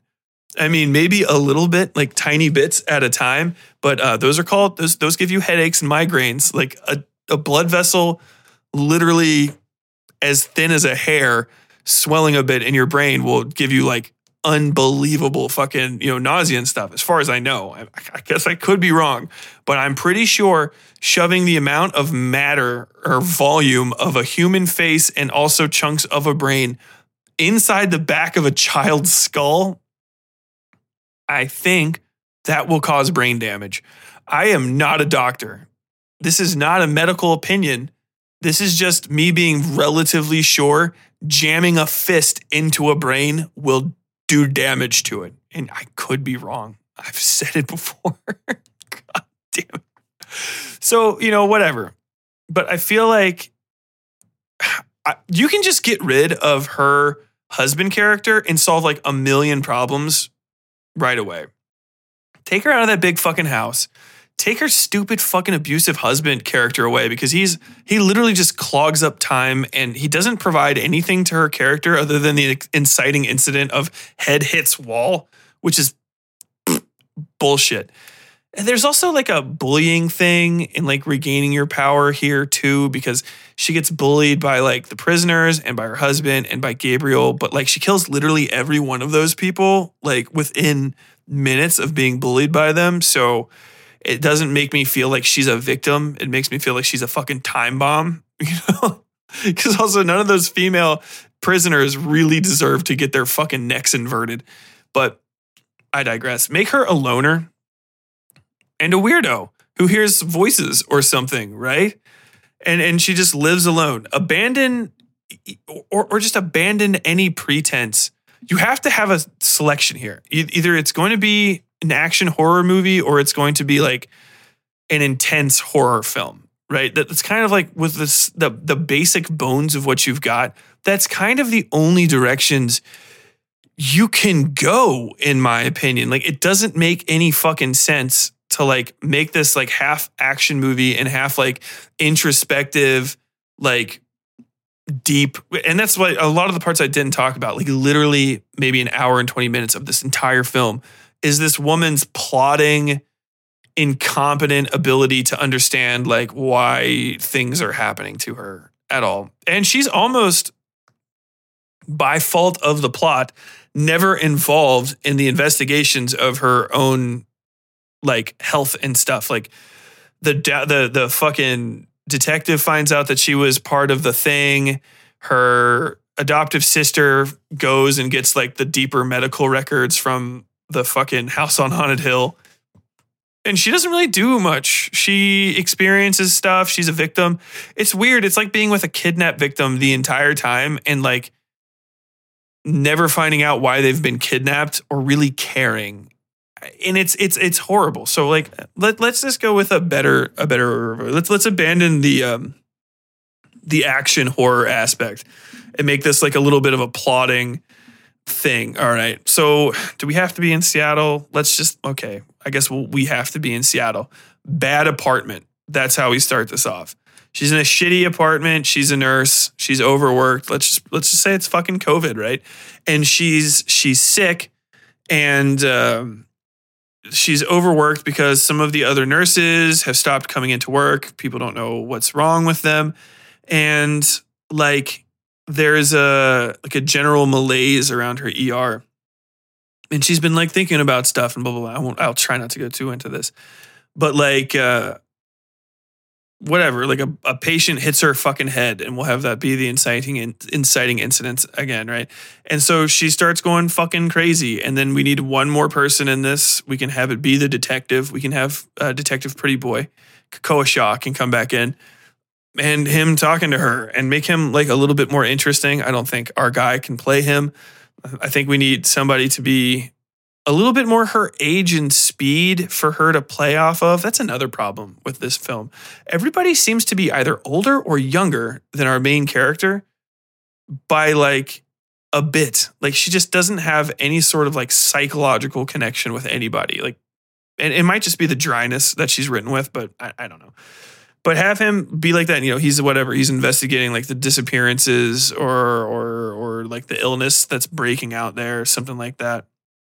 The the lights are bad, and just have it like kind of just her finding out more and more weird things about herself, and then she realizes like it's in me. Soon after, right, and have it be like basket case or something where she has to try to figure out like what the fuck is going on or or it's going getting getting worse and blah, blah, blah, you know, something like that. Something I'm not going to get too much into it. And have, you know, Shaw also be dealing with that sort of stuff too. And then you can have like the duality. She's dealing with like, you know, should I just fucking kill myself or or or turn myself in? Like what do I do? Like even when I don't do anything, I hear him like talking in the back of my head. That kind of thing and then have like Shaw being dealing with like, oh man, like I haven't gotten laid in 10 years. Should I let this serial killer lady keep going on? And what, what should we do? And blah, blah, blah. Something like that, I feel like would just be a much better intro premise, you know, and, and it will kind of like earn the title of Malignant a little bit better. Malignant is a good title. I like it, but it does sound like something slower, more plotting, something like cancer, you know, growing slowly over time and getting worse and worse and worse. As opposed to just like, hey man, uh, you hit this bitch in the head two times and she will kill an entire police precinct. precinct. Whatever. But the final thing I would have definitely changed is either make it so that the face is just still there and not coming out of the back of her skull because I don't even know how that would work without actively just killing the fuck out of her um, or or have his whole body back there. I, I think a nice thing would have been to like have him capture people. Like just imagine the reveal scene where someone's just like, I know about the the thing, right? And she's standing behind the behind our, our main character, and our main character's hands just shoot back and grab her from behind. She's like, "What?" And then this thing's like grotesque, uh, malformed talon hands burst out of the back of our woman's like scrubs, you know, and it's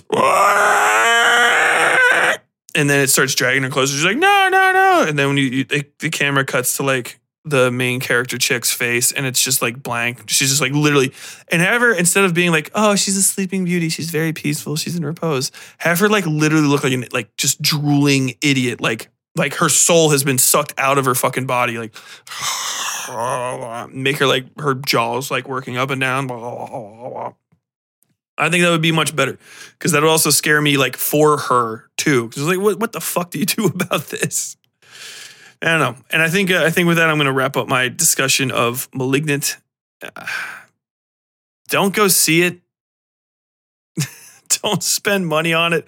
If you've got HBO and you've got two hours that you don't want to spend on literally anything else, I would I would check out *Malignant*. But that, that's that's about the best I can say.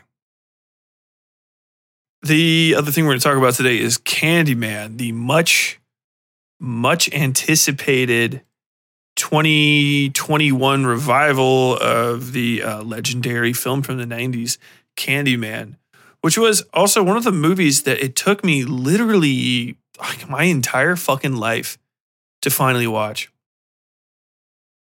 The original's also hard to find for for some reason, and uh, I'm I'm not sure why. The like farewell to the flesh and all the sequels are kind of like everywhere but the original one is like uh, we had to like like go out of our way to rent it on on some fucking thing. So it was made in 92 and it's part of a three series three series run 92 95 99 99 is really pushing it for an old school slasher type.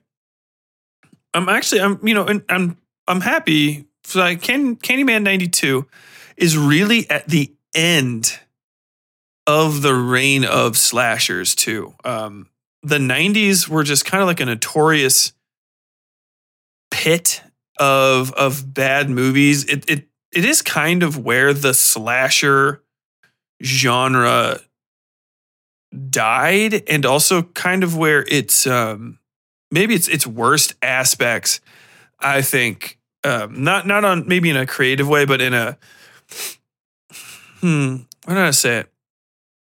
Most of the things that I don't like about slasher movies in the horror genre as like a greater part of it come from sensibilities of the 1990s. I think I've talked on here before about like uh, the early 2000s horror pseudo renaissance where they tried to make horror movies with any functional quality at all.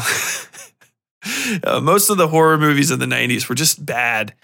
Bad, bad, bad, bad, bad, bad. From from like kind of like in, a, in an overall sense. And you know, that's not like everyone. There's always standouts that kind of like make it. But for whatever reason, the 90s was just not there with horror.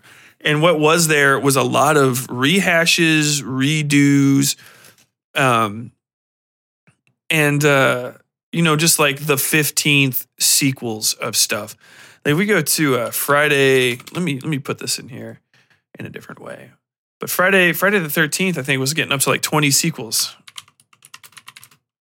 Friday the thirteenth franchise, yeah. So it started back in the nineteen eighties, right? And God, I mean, they had a movie, they had a Friday the 13th, like literally every year. And then once you get into the 90s, they actually kind of end. So 93 was the end. Jason goes to hell. And then we didn't have another one until Jason X in the 2000s during the big renaissance. So I guess you could almost say Candyman kind of was at the end of it. And you know, I'm thinking of this, I might be thinking of this in a fucking, in a sideways way because I'm thinking of 90s horror VHS rentals, which is basically 80s horror movies and early 90s horror movies. So I could be a little bit sideways on how I'm remembering this, but Candyman was definitely like a late entry. I do know that because it's not really canonized, um, at least by I guess you'd say by white audiences the way the rest of them are. um, Freddy. Fuck, you know, I don't need to list all the titles off. Um, and it's it's definitely, I think, as far as I know, the only slasher with uh, where where the where the slasher, the killer themselves, is a black guy. I mean that that's that's probably not true, true, but definitely amongst the big ones, it, it, it's most certainly true. And I think that's probably for a few reasons. People were trying to not be gigantic assholes in the 70s and 80s and uh, and having just like black people as the scapegoats for violence you know um, it was was at least a little bit passe by then uh, gay people were not treated quite so well uh, trans people were still very much super evil you have you know um, silence of the lambs and all that sort of stuff and then in the going into the 90s but the point I'm really trying to make is um, it's a really interesting film. I'm glad I saw it older too. I might not have appreciated it as much when I was younger. It's it's very um, it's surprisingly artistic for a horror movie, um, especially from that era. You know, especially for a fucking slasher. The arty bits of of slashers kind of fell apart, you know, um, in, in, in the great glut of the 1980s, and Candyman has a lot of really interesting scenes. I think a lot of it comes from it just being from Barker, you know, and like there's one scene where so like the the duality of people or you get back in duality mirrors and uh obviously are very important. So if you don't know this, actually, by the way, um, Cabrini Green is a dog shit ass public housing development that was just beat up as fuck. And uh, by the 90s, it was, I think, pretty much defunct, if not, I think it was partially demolished and almost completely abandoned. Um, I could be wrong. Um, but when it was originally built, it was just kind of one of those things from that era where it was just a really good idea that was obliterated by greed, racism, white saviorism, a lot of we know better than now type stuff. So little little mistakes and big mistakes were made top to bottom, you know, just kind of everywhere something was fucked up. And one of the most interesting ones was that the mirrors in the bathroom to save money were actually would actually like there the hole that was cut for them would actually just go straight through into the next building.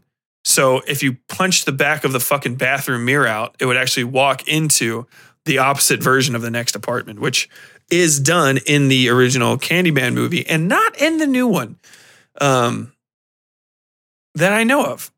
and the interesting thing is, like, she goes through the mirror, right? And it's just a mirror. And then when she comes back out on the other side, it's the screaming mouth uh, painted on the wall of, of the Candyman, which is just one of the coolest fucking scenes um, in a horror movie ever. It's just it really kind of hammers home, hey, this is what's this is what's going on. And more to the point, the Candyman story um, is based on real murders that happened alongside those mirrors. There was a guy who was killing people in Cabrini Green, and people, the women, a woman famously said, "There's a man trying to get in my house through my bathroom mirror," and they're like, "Oh, you're insane." and she, she's literally just describing a crazy situation that was actually happening. It killed her, and um, you know, sort of the rest is history. They, I think they eventually caught the guy, but he did it a bunch. He killed a bunch of people, robbed a bunch of houses, and it was just really, it was just well known that that was a problem in Cabrini Green, and it's kind of a good an, analogy or lead in really to just sort of how rotten to the bone the place was just because it was it was just born wrong as a as a conceptually as, as an idea. You know everybody likes a baby but if that thing comes out harlequin you're gonna be pretty fucking frightened and it's not gonna live long that just made me really sad that just made me super sad but um the new Candyman is great. I love it. I, I think it's just a good horror film. Um, I, in talking about the original Candyman, I think that it has been canonized possibly too much and especially too much in recent years to be this sort of cultural icon and explanation of like black culture and and and stuff. Like I, it's kind of hard to put my finger on but i think that that view of the original is a bit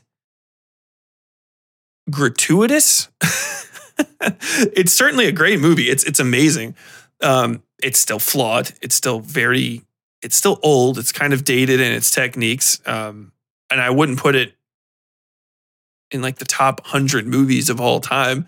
Definitely a top 10 horror film, but not like, you know, one of the best executed movies ever. Like it's just it's just not and that's not a knock. You just can't always be that good and especially I mean it's Candyman, like horror movie. And I I remember it from being on the shelves, you know, back in the day and it just looking like literally any of the other horror movies but it was cool and it was it was good. And first, most importantly, it's a Clive Barker fucking story, and it was not originally American. Clive Barker is uh, from the UK. Um, I think he might be Irish. I don't know, but you know, it, it's English and it, it's based around um, classism in England, and then for the film, it was reconstructed to become what we now know as Candyman. And very well done. Very well done. But also, I don't think the intent of the movie was to make a grand set in stone depiction of things. And most of what it accomplished to that degree was sort of incidental to interpretation and uh, and and and sort of just you know the kind of hindsight of latter years. I don't really think and it doesn't really show in the original movie, at least as far as I saw, a extreme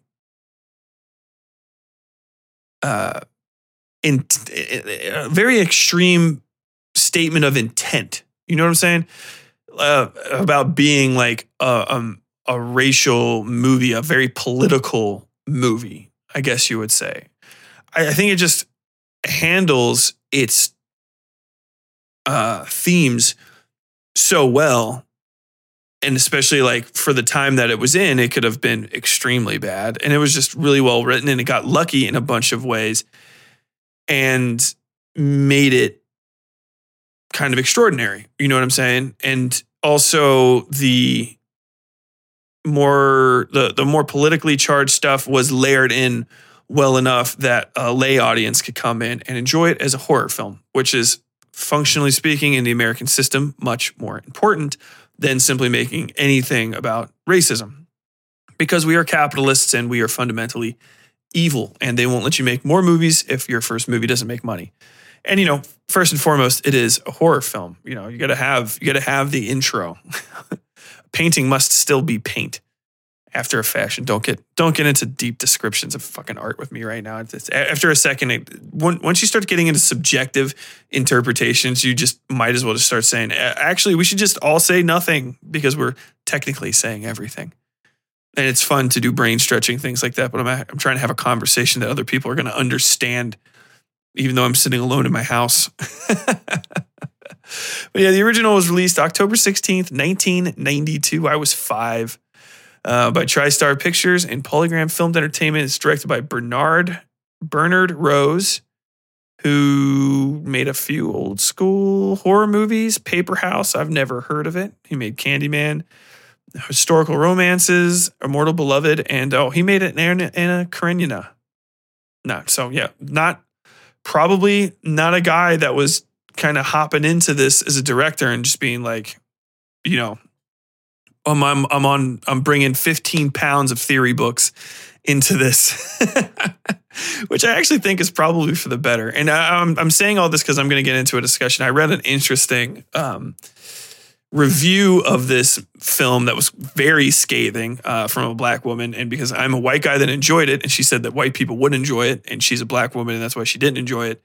Fundamentally, her associations with the content uh, or bad that I really want to kind of get that out there too, so that I can kind of get those ideas and in addition to mine, because they actually did they did make me think more about the goddamn movie than I wanted to. At first, I was just like, this fucking review is stupid as shit, and then I was like, all right, okay, I got you. I still don't agree with her 100, percent but on certain things, especially just considering how differently they were presented. And uh, yeah, to kind of end that, I will say that the original Candyman definitely as in all art is political, but not in such a way where it was um, a primary intent of the movie. I think, I think they were first and foremost making a horror film, and were lucky enough that the content of it and the delivery of it facilitated a powerful political message in, in inside of it. Um, so that kind of brings us to the new Candyman 2021, which I did enjoy. I like it's a fucking solid horror film as far as as far as I'm concerned. Um, the original Candyman is a slasher, but it definitely feels like a more 70s slasher and, and opposed to an 80s slasher. I think that's kind of why it stood out in my mind as being different. Um, 80s, the 80s slasher genre, the big body count, um, fascinating kill, you know, subsection of the slasher genre that it really became known as until people started reassessing the films in the like late 2000s, mid 2010s. Um, where yeah, they were high body count, they were very low brow, titties, asses, fucking flesh, flesh and blood, you know, cocks and fucking knives, just a, a bunch of a bunch of fucking blood and not a lot of thinking to be done in between of it. And it's fun in its own way. You know what I'm saying? Sort of deciding on which direction to go. The original Candyman is, I recall, fairly brooding, calm, um, almost not really a slasher, in my opinion. Uh, it's kind of an investigative movie. And um, I like that aspect about it the most. I think my favorite horror films, and I really need to write something like this. Um, I have a few things in my head, but uh, are are the investigatives? They are always like some of my favorite things when when somebody has to go and try to figure something out because I, I believe that horror and the mystery genre are the two that best serve each other uh, like because you never really have to say it's a horror mystery like it's just a it's just a horror you know or a mystery and the difference doesn't really need to be plainly stated for people to enjoy either aspect of the film, as opposed to action horror or comedy horror. At which point you're like, well, this might be severely, severely uh, not up my not my cup of tea. But yeah, you, you know, we follow that the we follow the little lady around. She's got her camera, taking pictures, doing interviews. Hey man, you don't better not go into Cabini Green, Cabini damn it, I'm stuttering. Cabrini, Cabrini Green. Hey man, you better not go into Cabrini Green alone. It's fucking dangerous. Some people are scary. I think I'll be fine. And, blah, blah, blah, and you know, as she gets deeper and deeper into it, she can't quite get out, and it becomes much bigger. And it's like, oh shit, is the is the legend real? Which I really, I really enjoy. Similar to films like you know, The Ninth Gate, um, even Jacob's Ladder, after a fashion figuring out the deeper facts behind what's going on. It's even what I like about Secret Window, although I guess nobody likes Secret Window other than me, so I could be completely off base about all of this, but I digress. Um, the new Candyman doesn't do that. The new Candyman, how to describe it? I would have liked it maybe a little bit more if the guy was something of a reporter type, or maybe even like a documentarian, somebody that has much, much more draw to the curious aspects of the Candyman legend. He kind of just gets tossed into it.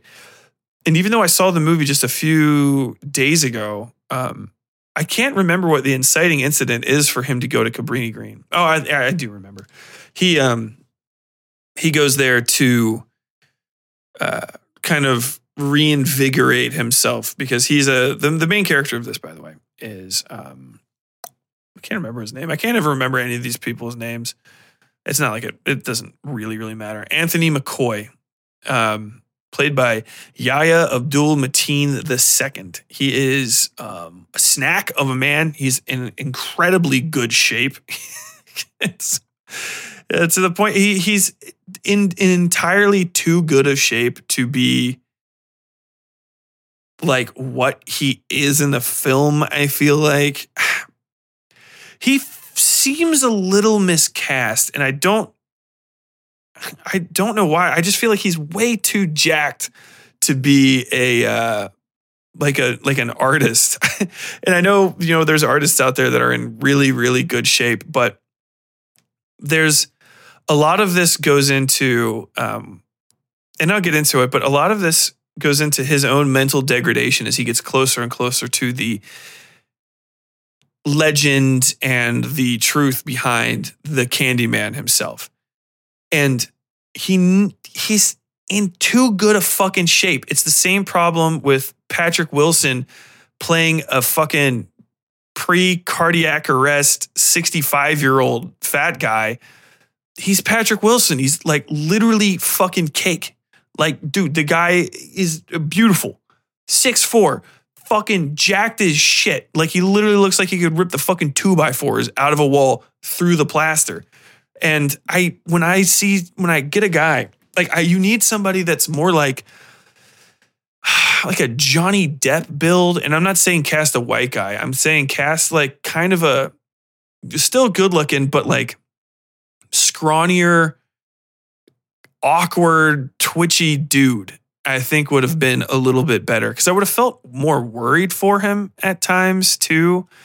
Um, I can't think of any actors off the top of my head that would perfectly suit that. But honestly, I don't think you really should try to do it with a major actor. This would be a great, a great intro for somebody that hasn't really been seen before. And I'm saying, yeah, just bring him in. Somebody that like somebody that looks like Tyler the Creator would be fucking fire in this role. Just like awkward, you know. None of none of Tyler's. Um, exuberance, you know, but sort of that, that lanky build, that kind of like goofy setup. The way, honestly, Tyler the Creator, if you kind of like structured this character that this dude's supposed to be on him, you know, uh, the way that Tyler the Creator acts in like um, interviews and stuff, and pulled back some of the a little bit of the campiness, I think that would have been a much more interesting transformation over the course of the film. And it's not to say he's not good. Like he's Abdul is a good actor. He's a fucking he's a fucking beast. He does what he can with the role. Um, but there's just not a lot to do with it. And um, if you don't have the right sort of like face and uh, poise for certain roles, it's just not gonna it's not gonna translate well, or it'll translate in a weird way. And I think that's the case with him being such a jacked, gigantic dude. There's parts where people are afraid of him, but you're like, ah, is it is it because they're afraid of how much he's changed, or is it because they're afraid of the fact that he could like literally just beat their head in with a rock if he felt like it? And that's that's what I don't like as much about his casting. But he does a great he does a great job in the role. So, like I said, he is a um, painter, right? He was formerly very successful, growing in his career, but his career hit a stall. He lives with his much more successful girlfriend who he's in a serious long term relationship. They live in some sort of, I don't know, some fucking place in Chicago. It, it doesn't matter because you don't really see much of it. Some place where they'd never see, some place where you never touch sidewalks, actually, if you think about it the closest thing to the ground floor is actually his art display, which is the only door outside of Cabrini Green in this that actually opens up onto a sidewalk or grass. Everything else is in apartment hallways, uh, large windowed high rises and such. And I think that might be intentional. Um, I like it. I wish it would have been addressed a bit better. The intro to the movie has this uh, really pretty long shot of skyscrapers in fog, and you can't quite tell if it's the ground that's foggy or if they're stretching up into a, a, a low hanging sky. And it's very desaturated and contrasty and dark and it's really good, really good mood setter. And uh, this is a more laid back slasher film too. Um, there is some upfront gore, pretty much most all of it is off camera or in the dark on camera, which is what it is. And it it it begins, like I said, with Abdul kind of or not Abdul. What's the what's the character's actual name? Anthony. Yahya Abdul Mateen. Yah Yah Yah. Anthony McCoy. So um, McCoy, McCoy, McCoy, McCoy, McCoy. So McCoy is a um, artist. He goes around. His fucking art dealer is a cunt. All the white people are fucking dog shit in this, which I'm fine with. Um, his art dealer is a like. If this was a slightly funnier movie, he would have been played excellently by um, Jonah Hill. I just have Jonah Hill is just in my my my thoughts and prayers right now because everybody's seeing all these old interviews of him where everybody treated him like shit, and it's the saddest thing I've ever seen. And he probably doesn't want anybody looking at those because he's kind of like come a long way since then. But he's uh he's that sort of build, sort of like um slightly chubby feet. Wishes he was super cool white guy. Um, if you went to college, you know this dude. He is a creeper he um, hits on his like ladies that work for him, his interns. He's that kind of guy, and uh, tastemaker, trendsetter, rich kid who's basically a gatekeeper to anybody who's coming up. So you know, in that way, I feel a little bit of kinship with McCoy because he's also not like from nothing, but definitely not from the sort of money where you can just buy your own publicity. He needs to um, he needs to kiss ass and shake hands on the way up. And everybody past, functionally speaking, his girlfriend is uh, is white people who don't take him seriously and um, who are actually just actively demeaning to him. I think every single white person in this movie that has like a named speaking role condescends to McCoy at some point. Like literally every single one of them. Um, and so he goes to Cabrini Green. Obviously, the towers are long gone. Um, and he sort of walks around and he gets hit up by some old guy who's wandering around and runs a uh, a local uh, what do you call it?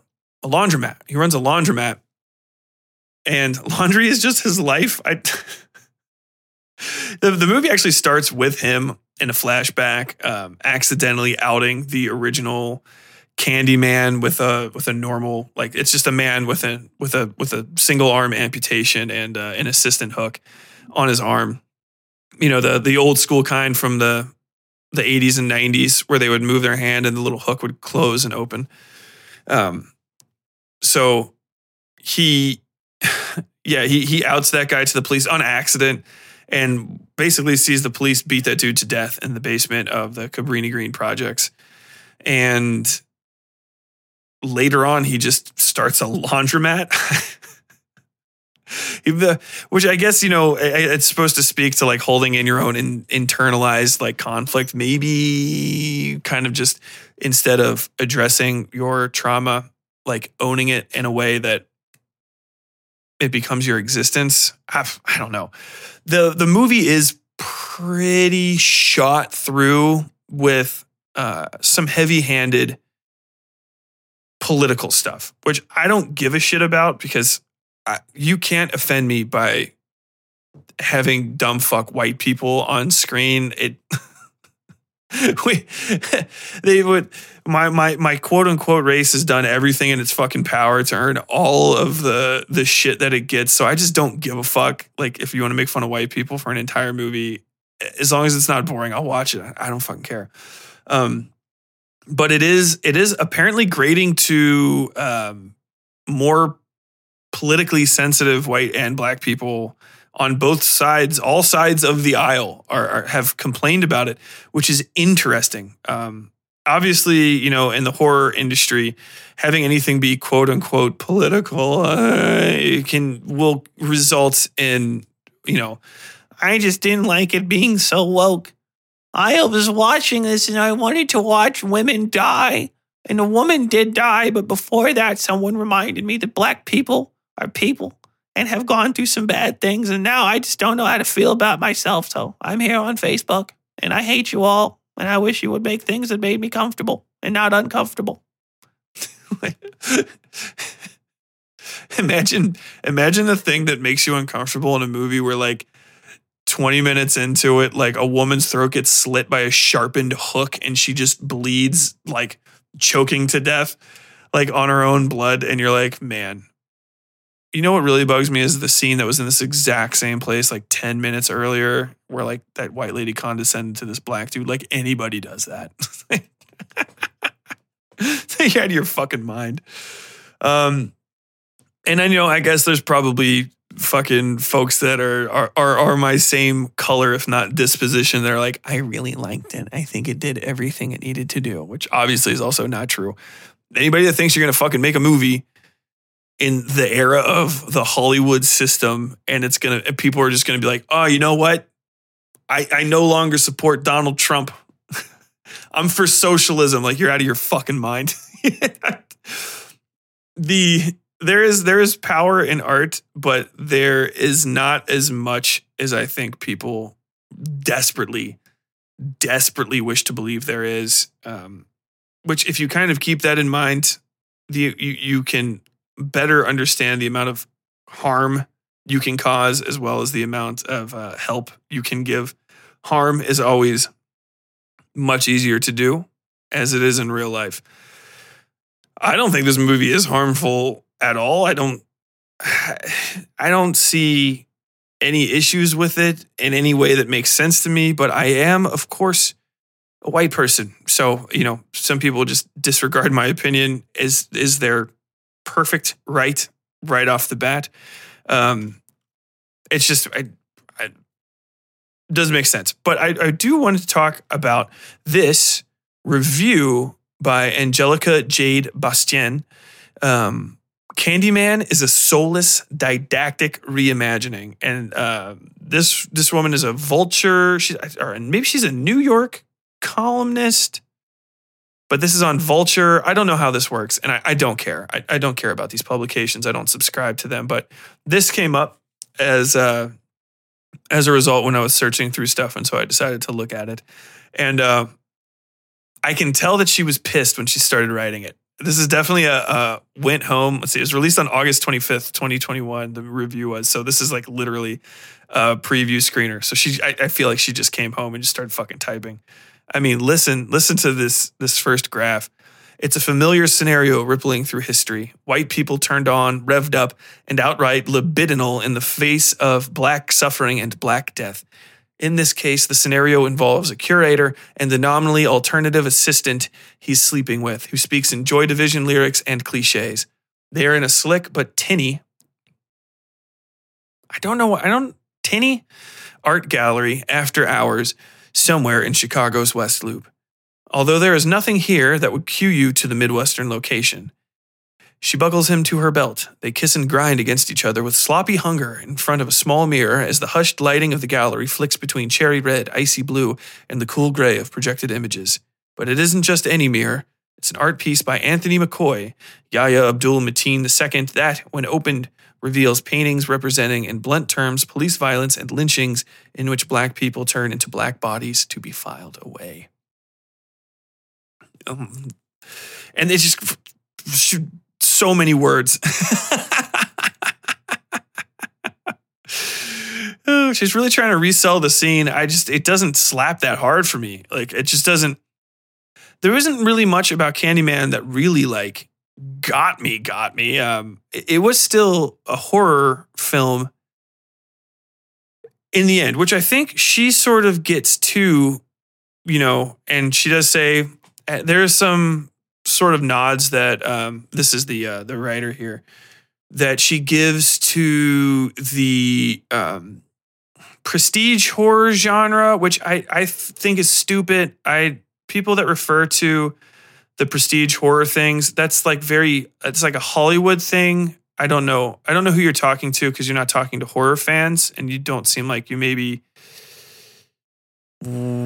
talk about it a lot because the prestige horror thing is so stupid. I hate it. I hate it so bad because it's always been around. Like all people mean when they say prestige horror, half the time is just any horror movie that actually uses like three fucking lighting techniques, start to finish, and like has a pretty decent like chill soundtrack and maybe some decent actors. Prestige horror is just same old, same old, high assed New York dipshits complaining about the horror genre as though it's less than. Prestige horror means a horror film that's almost as good as a normal movie. Let me so if you see somebody that says prestige horror, know that they're about to be a turd and their their opinions on horror movies can be taken with a thick fucking grain of salt. Just a whole crunchy rock right there on the molars. Prestige horror, my fucking ass. What like so is what what is prestige horror? If I can actually talk about that, is is is the original fucking Texas Chainsaw Massacre not prestige horror? Like is what is that? Was that a horror movie? What about The Exorcist? Is that prestige horror? Is it is it just another movie? How about The Ninth Gate? That's actually a pretty solid film. Yes, no. The original Hellraiser. Yes, no. What's a prestige horror movie? Fucking dumb as shit. No one ever talks about how these dog shit fucking like if you've never been in a film class, these almost 95% of all indie films are worse than the fucking most bottom of the barrel horror film you've ever seen. Like people make fun of stuff like The Room and Birds, but that's actually they're pretty close to most indie films that come out.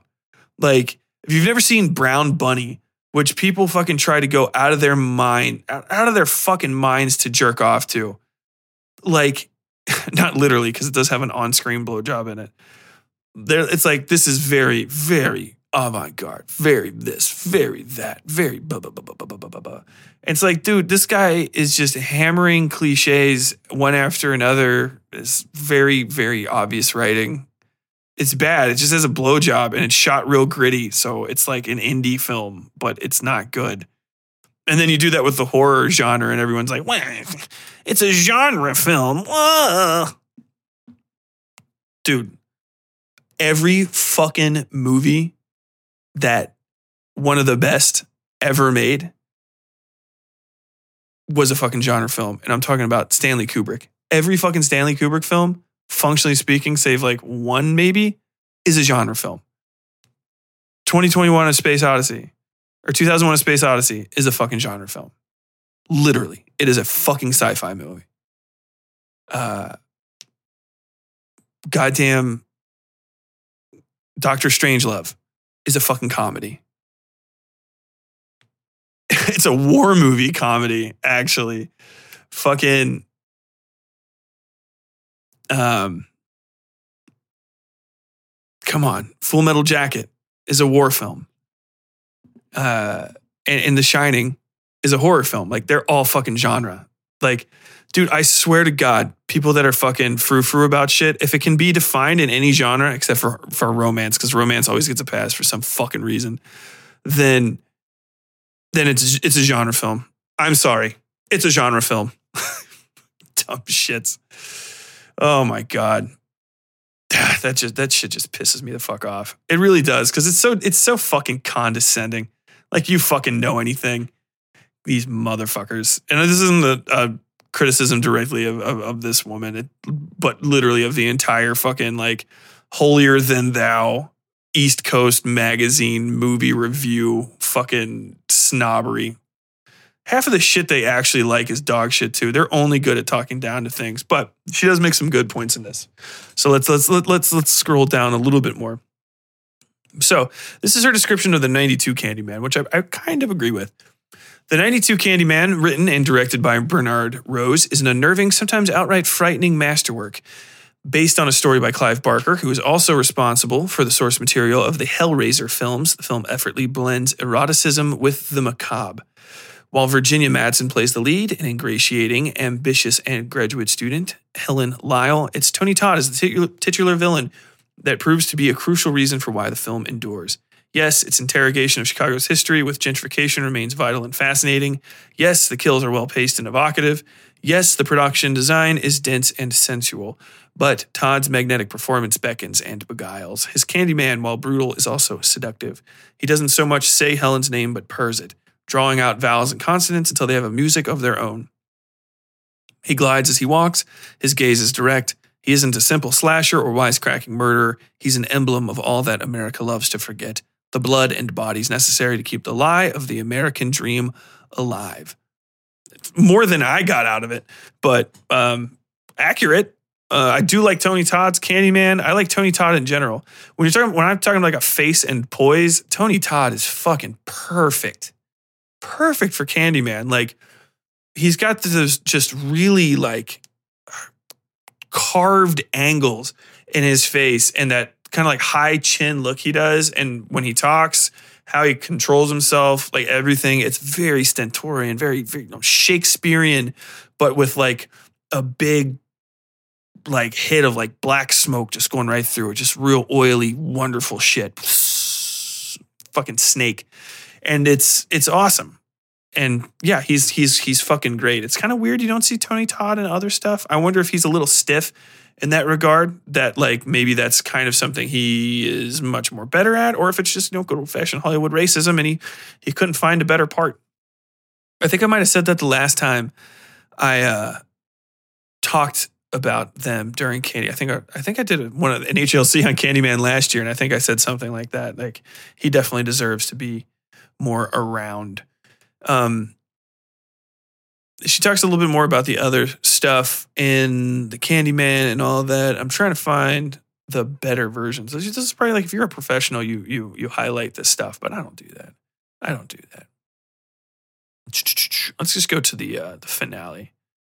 Um, yeah, and then she gets to the one line that I think probably set most people off. There's another strange line uttered by a white art critic, cruelly and stereotypically judging Anthony's work at the gallery. It speaks in didactic media cliches about the ambient violence of the gentrification cycle. She says, "Your kind are the real pioneers of that cycle." I wonder if it if it extra stings because that art critic talks the way that this movie critic writes, and that like when you want to say or sound like you're saying more than you do, add words. if you find anybody starts talking like a priest about real basic shit that you already saw, like make sure you're not being preached to, which is really just the fucking bread and butter of uh, uh of critics. She she continues, "Your kind are the real pioneers of that cycle." When Anthony asks who the hell she's referring to, she counters artists. It'd be one thing if DaCosta left that commentary there, but it becomes a through line where black gentrifiers are equated with white ones as if they hold the same sort of power to alter their surroundings and flatten the culture of a place and community. And making Anthony's story so much like Helen's to the point that he almost retraces her journey, even listening to her old recordings about the communal need for folklore to explain the violence of their lives in Cabrini Green, the film treads queasy territory Helen was a tourist, and Anthony is positioned as one too, even though by the end of the film it is evident he isn't that so much as an unaware prodigal son returning home. This is the molten core of the film confused politics intertwined with juvenile artistry, in which a meaningful conversation about gentrification is imagined without the prominent voices of those harmed by it. In that case, I do agree. Um, it's that's a chunky fucking sentence. But um, basically, she's just saying like it, it's you're talking about stuff without really like talking about it. You know what I mean? There isn't. Cabrini Green is in the original one very much a presence. Uh, people talk about it like it's the Candyman and vice versa. You know what I'm saying? And um, even if it's not, it's just as dangerous. The way that you would talk about a, a jungle and the tiger that roams it. In the new one, you're not in Cabrini Green very much. Um, maybe maybe even as much time wise as you are in the original. You know, in the original, um, Helen goes in and out and in and out and in and out of of Cabrini Green a few times. She goes back to it, and then she's she's in her kind of work outside. But Cabrini Green is always with her, and this is something I will say Candyman fucks up. So I remember this is that she has she takes her pictures and she's constantly developing them, as I recall, and looking at them. And so when she's back at her place, and I, I could be completely wrong about this, but I don't think I am. Um, she has all of these pictures, so you can see Cabrini Green sort of infecting her life. You know, like it doesn't stay where it is; it's sticky. It kind of goes with you. And of course, the only thing that has a frame that's around that's not a picture is the fucking mirror. And then you, you know, Candyman, Candyman, and you do that. And so in in the new Candyman, you really don't get to see a lot of Cabrini Green or Cabrini Green's influence. Um, kind of like gentrification itself, all of the black people depicted on screen are, you know, gentrified after a fashion. His wife or girlfriend is a kind of hoity toity French speaking art director. You know what I mean? She's very, very fancy. Um, her brother is a finger flipping gay man with a white boyfriend.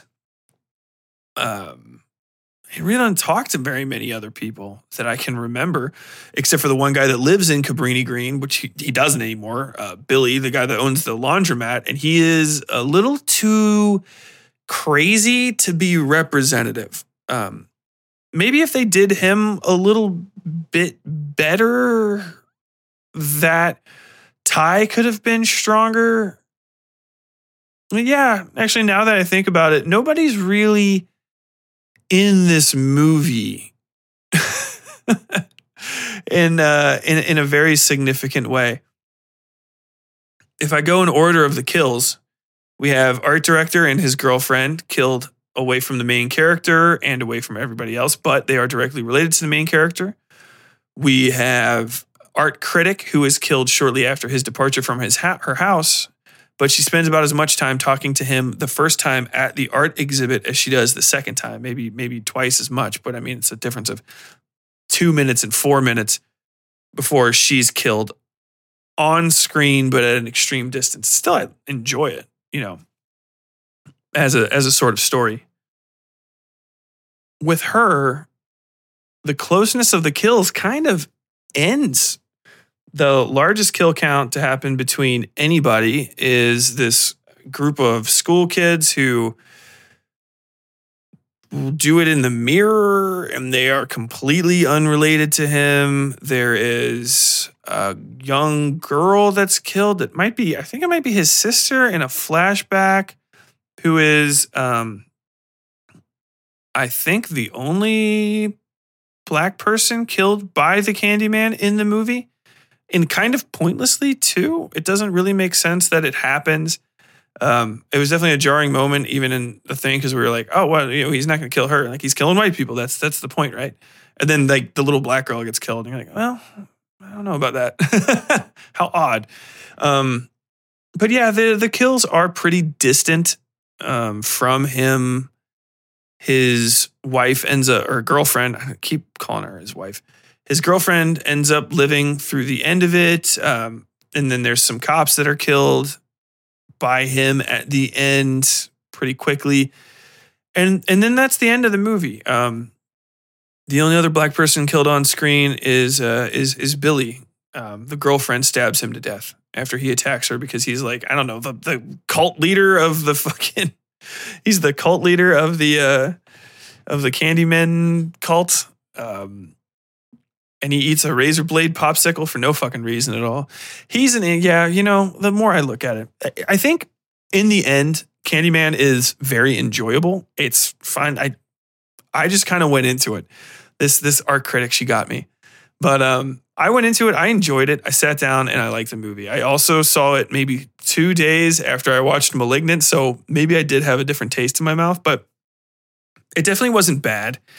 Um, it definitely wasn't so woke you can't watch it. I don't I don't even understand where the people that think that are coming from. It makes it makes no sense to me at all. Like uh it, it's just like a little bit here and there. The politics are clumsy. If you're heavy into politics, you'll care a lot.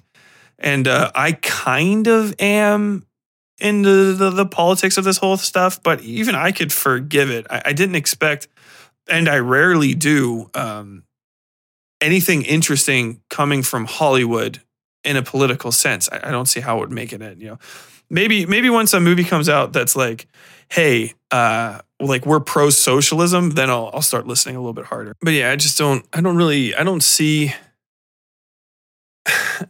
I just don't see Hollywood as um, being as uh, politically evocative as other people do. I understand that things can cause harm, but that somebody would create something that just gives people a perfect understanding of shit just it does not make sense to me.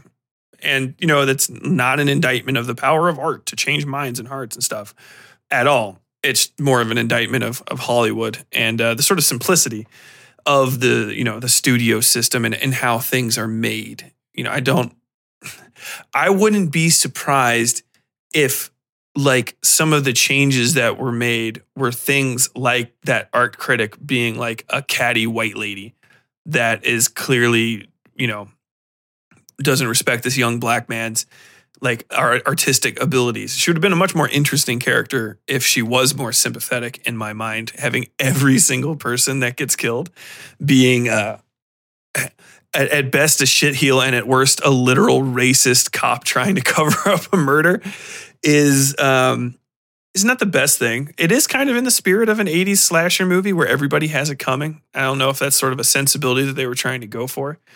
Um, but it's I enjoyed it. You know, I, I thought it was going to be a, a, a fun remake of an old slasher film, and it was. It was. And uh, I, I, personally do not believe that things have to be so politically efficacious that they are um, that they, they could be they could be taught in schools. to to to to assume that would be patently absurd. Um, in in in the end, I would say you should absolutely go see uh, Candyman. It's fun it's it's it's very fun, and I liked it, and I'm I. what, what, what, what, what could I say about Candyman? This this lady's thrown me for a tizzy because she's right, but I think she's like a little too right. Like maybe you didn't need to do that. Like, have you ever seen like a kid riding a bike for the first time, and then you see somebody else come in and be like, well, that's if you were a BMX biker, I think you would ride like this. Very much that same sort of feeling, and sort of in an unnecessary way.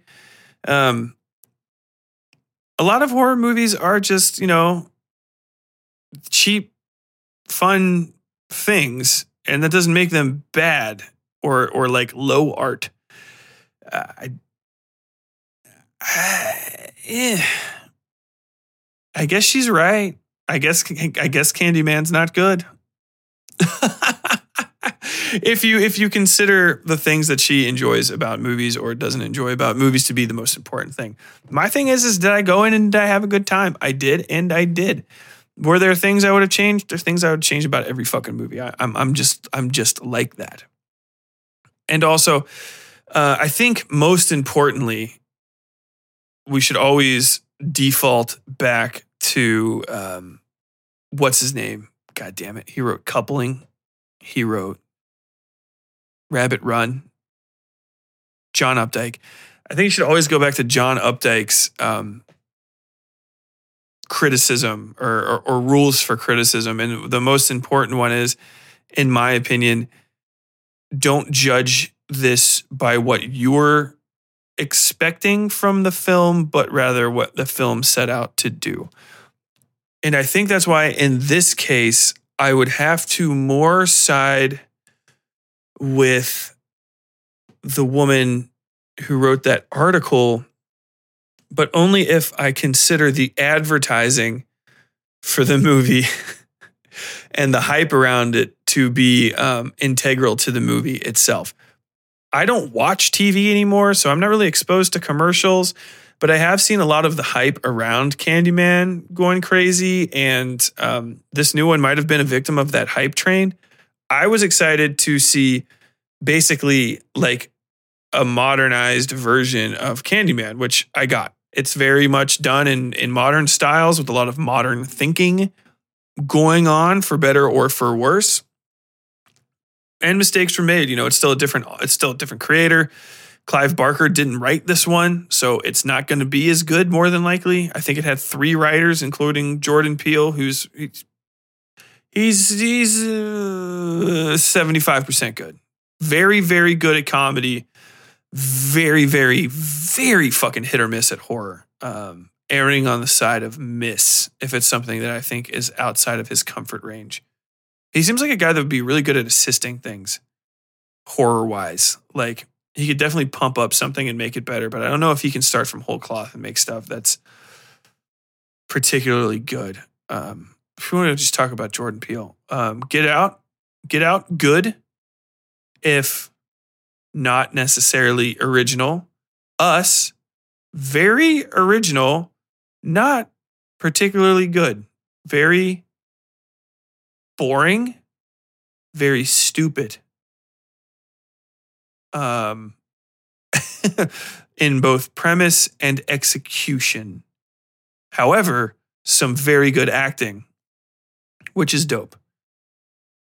But yeah, I'm I'm I'm definitely a person who in my my personal opinion is the more writers you have on anything, the more likely it's going to become disjointed and bad and I don't know if Jordan Peele started on it. I, I, don't care whatever the reporting is. It literally means nothing. People in Hollywood lie about everything, start to finish, in a production, and you'll never find out until like 20 years after that person's dead what actually happened. So I, I don't I don't care. It it means literally nothing to me, whatever they have to say about it. But I don't know if if he came in later to assist to try to get it up to like better standards, or if it started as his thing and the other people were brought in.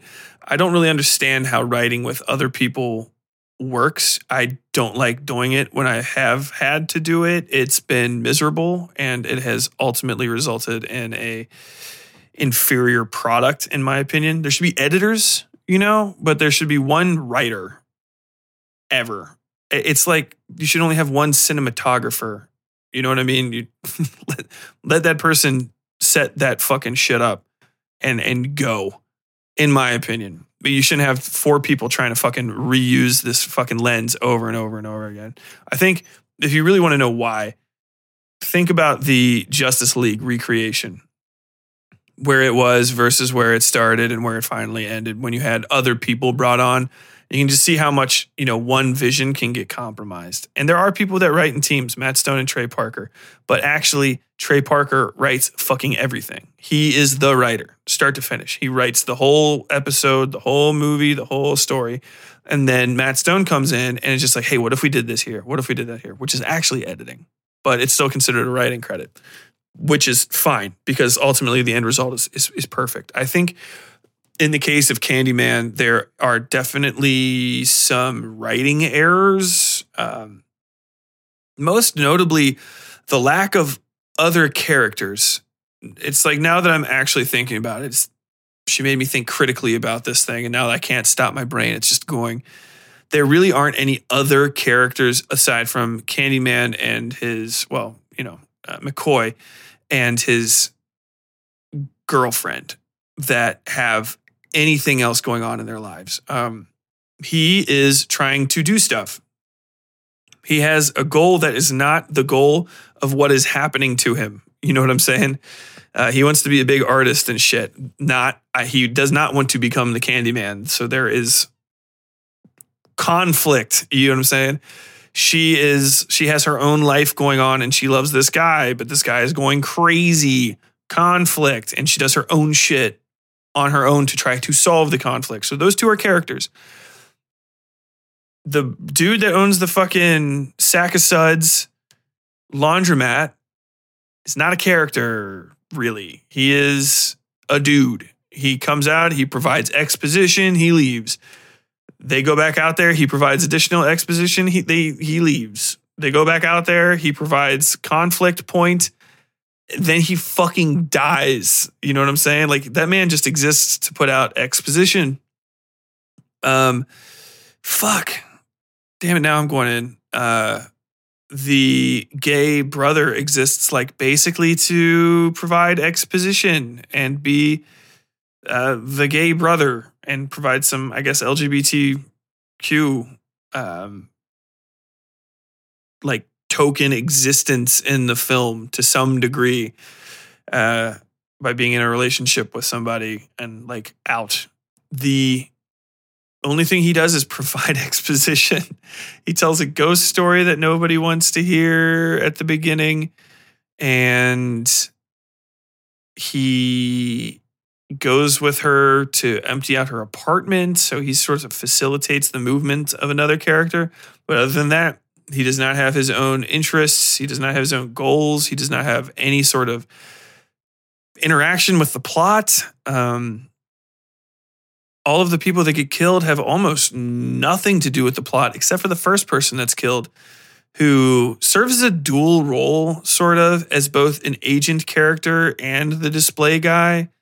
I feel like he could have been split up into two people, and maybe you could have given like the LGBTQ representation to that version of him. Like, you know, um, just have McCoy know somebody who is whatever, you know, but like his agent is this person and is trying to get him to go to Cabrini Green and maybe also working alongside of him, but also not maybe doing very nice to him, you know, something like that. And that guy can be parallel and get into it a little bit and have some sort of impact on the plot other than providing exposition and, and just kind of like walking hand in hand toward the end of the story the art director character that he becomes makes that whole plot mini arc thick enough to carry water, but other than that, it's pretty non-existent. The girl that gets killed next to him has literally no purpose other than being a hot alt chick who dies.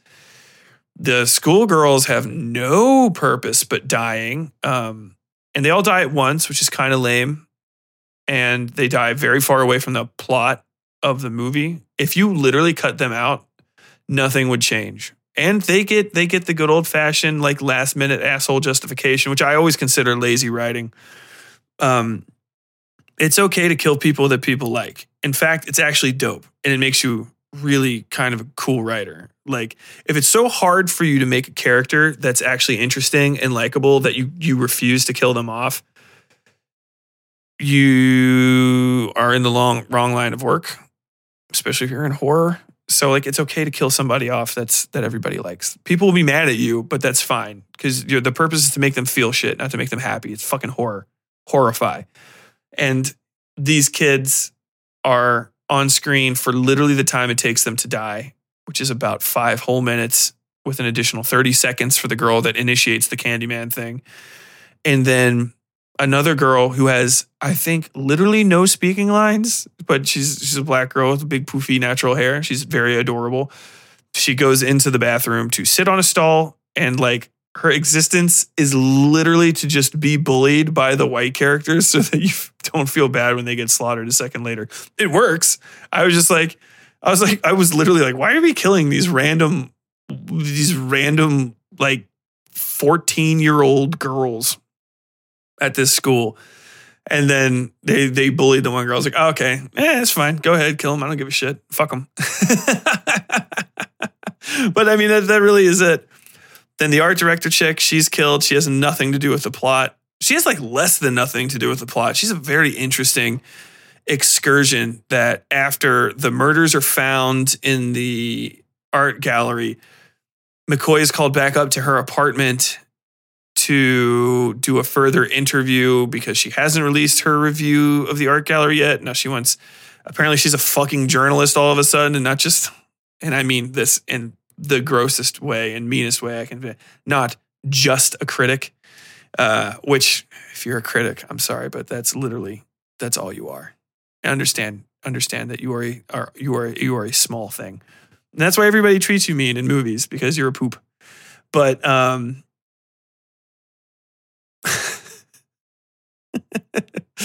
uh, I had to work alongside those people when I was a journalist, and I didn't like them then either. I hate fucking commentary people, even though I'm a commentary person now myself. But um, the point of her is just to have him come up to that apartment and maybe implicate him in a murder, but I don't think he ever is implicated in her murder. I think they actively say that they're suspecting her husband. And I think it's because it's like, yeah, this is America. So if anybody had a fucking inkling that this fucking jacked six four black dude was in this white, rich white woman's apartment literally fucking five minutes before she was killed, he's probably gonna go to jail. so they just skimmed right over that one. And then I guess he sort of gets like they sort of look for him a bit after that, but it should have been way more intense, I think. Um, and also, he had nothing to do with the murder. It happens away from him, so it's not very intense. But the intensity kind of comes from just knowing that, like, we live in fucking 2021 America, and like he is literally innocent of a crime, and yet was on scene during it. So, like, I'm afraid for him because he's going to get, you know, murdered by the police, probably, which does happen by the end. Um, one of the few things that feels like fairly earned, if not because of the way that the movie is, just because of it understands the times we live in. So yeah, he's fucking like in pain and shit and gets killed and very sad. And then those cops get murdered too. And those cops are not in the in, in the movie until it's time for them to die either. Which is it is a very convenient film. I do have to say that. But I think it's carried by interesting performances. All of the characters are they do their best. Like all of the people that are on screen are really try to pull it out. The score is pretty mediocre good. Um in the the grand scheme of like horror scores. I don't think it does anything particularly interesting or noticeable.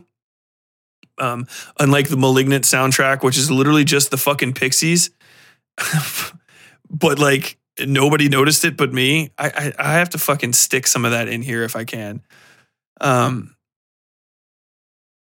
yeah, like I, there's there's nothing that really sticks out about the Candyman soundtrack. I think it just did like a rehash of the original one, and then everything else after that, it's just good old fashioned strings and cymbals, strings, cymbals, and drums.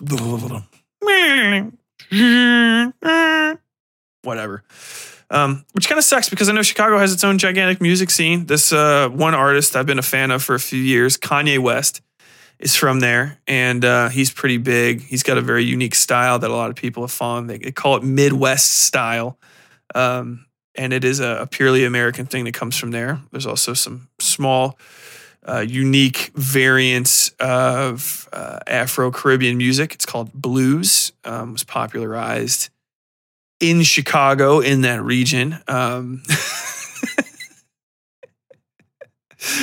and it would have been interesting to hear um, some local takes on that in a horror aspect. And don't even fuck with me. Don't ever even try to fuck with me and be like, well, you just want black music in it because it's a black movie. Shut the fuck up. First off, no, I want it because it's awesome.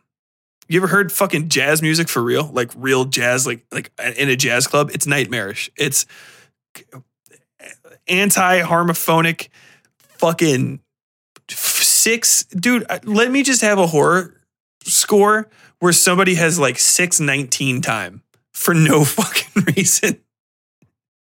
Yeah like every song is in 7-5 and just switches from 7-5 to 4-4 to 7-5 over and over and over again throughout the entirety of songs just so that people in the audience are literally like holding their stomachs and they don't even know why just like completely fucking getting ready to vomit Give me some fucking, give me some fucking like breakbeat ass drummers and that shit.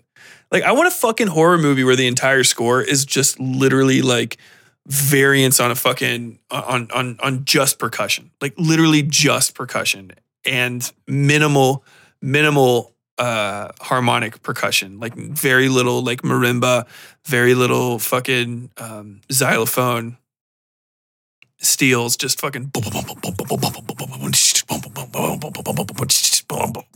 I want some shit like that. I, I, if the soundtrack is good, I always remember it. That's one thing I can say about fucking uh, us. I didn't like that movie overall. Not I didn't hate it, but I would definitely say it was like a five, a six, pretty mid. Pretty hits pretty mid. Um, you fucked up having uh, what's his name in there because I fucking hate him. Uh, Jesus Christ, what is that? Something, something. Good show. He's the other half. He's the dude. The, he's the fucking chubby white guy from uh, the comedy or whatever the fuck. I, I hate that fight. Tim and Eric. He's Tim or he's Eric. I can't remember which one. I fucking hate both of them. They are the most grating human beings on earth. Their comedy style literally causes me physical discomfort. I'm sure they're nice people in real life. I hope they are, because if they're not, I'm surprised somebody hasn't shot them for telling a bad joke yet. Jesus Christ. But the soundtrack to us is fire. That um, I got five on it remix, whatever. Bum, bum, bum, bum.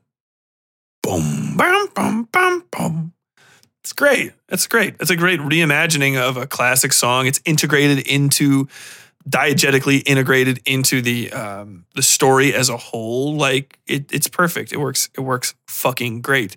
It's also thematically relevant because it's us. You know, you have the thing that you know, oh, this is the nice song. This is us. And then you have the horrible song, oh, plum, plum, plum, plum, that represents the, the, the dark. See, it's very good. Very good direction. Very good overall woven shit. It's just that the writing and the overall plot in us is so fucking stupid. It, it literally hurts me. It causes me pain. The twist at the end is senselessly dumb. It doesn't make any fucking sense. Why the fuck would she stay down there? If people can go up and down, why did they do anything? How did they get out? What the fuck? None of it makes any goddamn sense. Needed a little bit more thought. Get out makes sense. Get out makes perfect sense, start to finish. Also a little funny. I like it when it's a little funny too. I would like to meet an us version of myself. I wonder how I think we'd get along. I think we'd be fine. He'd be down there eating fucking rabbit and he'd be like, eh, eh. I'm always fucking like terminally depressed. What if you're just absolutely fucking miserable all the time? Is your is your other version down in the basement just like smart guy? Like happy? Like is it a mirror opposite? It's so fuck it raises so many questions that are just like not like oh, it's fascinating to take this concept further. It's like you haven't even gotten to the end of this concept within this own within its own fucking universe. Like it doesn't make any fucking sense. How do they fucking how are they strong? They only eat fucking rabbits and they live underground away from sunlight. They should be like deathly ill. What are they drinking? Where does their shit go? How do they poop? When I am, do they go to the bathroom when I go to the bathroom? Do they all have the same bathroom? What happens when I fly? What happens when I ride a train? Does he just have to fucking jog to Japan? They just turn off for a bit? What about people that work underground, like deep underground, like a miner? Would your us version of a miner just be walking around on the surface because he's got to go the opposite direction, just like fucking around in the middle of West Virginia?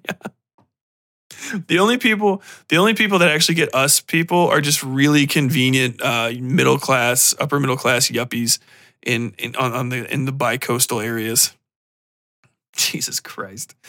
Oh my god. Final final scores is uh is definitely gonna be um candyman ahead by a bit. Man candyman almost got a fucking eight and then that that lady came and fucking shot its knees out right in front of me. How dare she I would say fi- in, in in in in final in Toda, I would say Candyman six seven six seven, pretty good, pretty good overall. You know, decent, decent, decent film.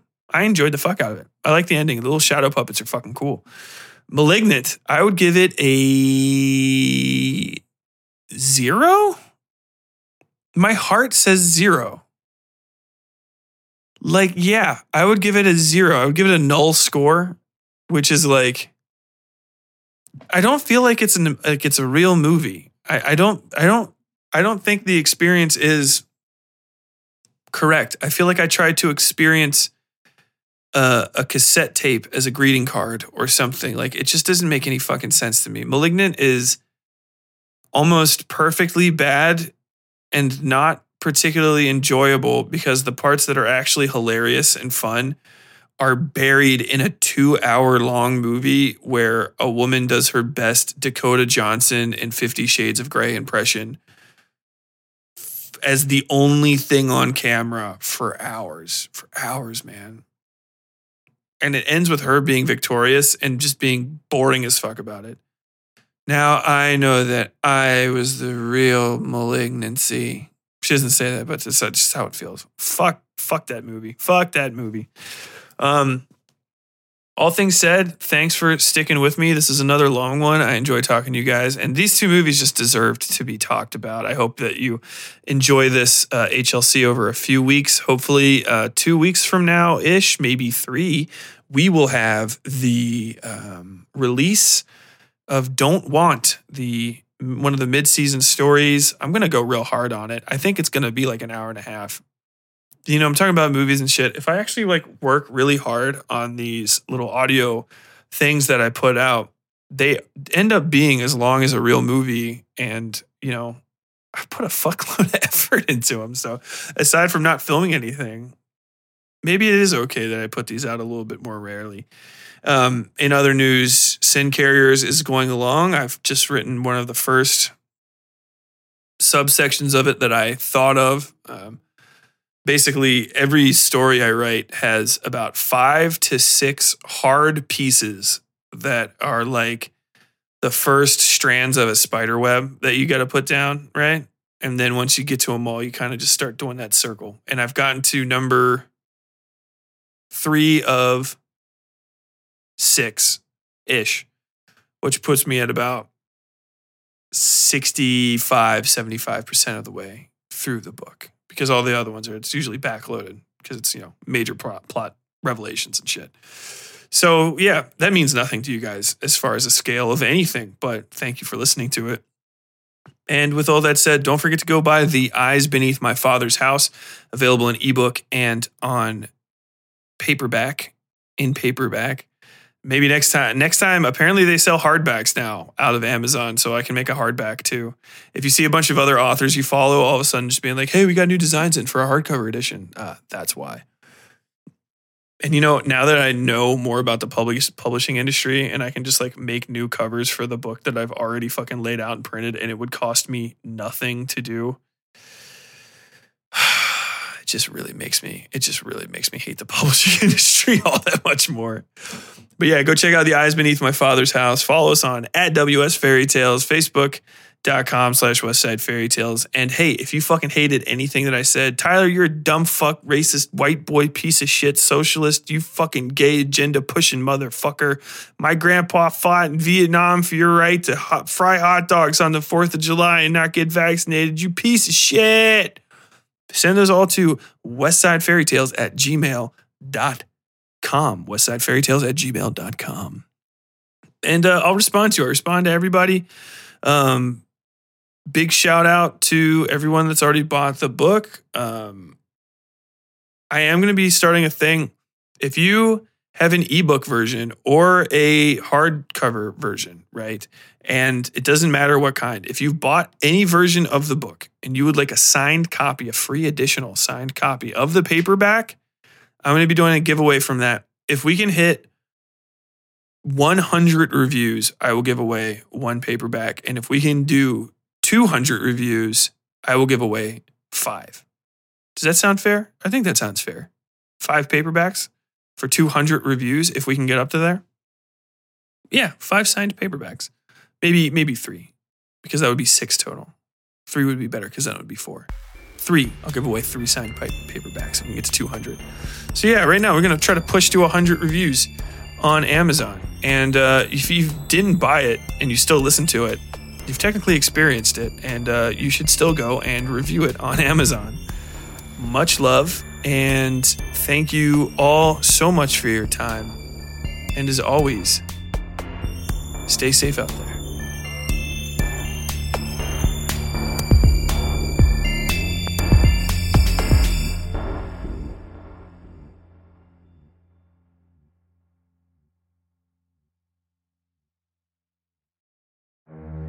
Something's not quite right in the quiet mountain town of Targrady, West Virginia. Months after a local teen was lynched in the dead of a hot summer night, two men stand charged with murder in what the majority opinion considers to be an open and shut case.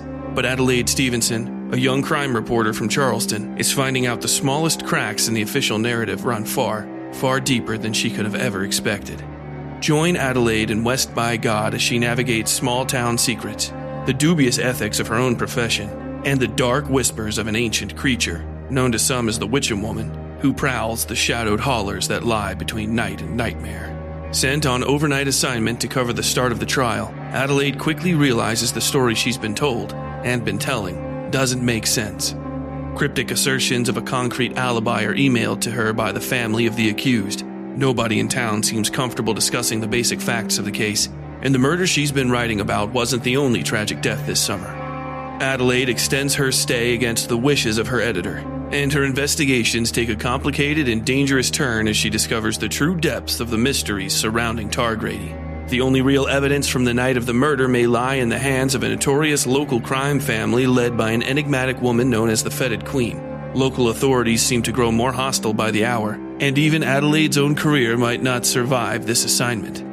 Featuring an eclectic cast of characters ranging from violent and horrifying to outlandish and fabulous, West by God is a must read novel for anybody who enjoys Twin Peaks, Stephen King, and all the creepy places you find just off the path in the woods. It is the debut novel of Tyler Bell, a USMC infantry combat veteran, former crime and courts reporter for the Charleston Daily Mail, and creator of the award winning Westside Fairytales horror and dark fiction podcast due for release by Henlow Press in October of 2023.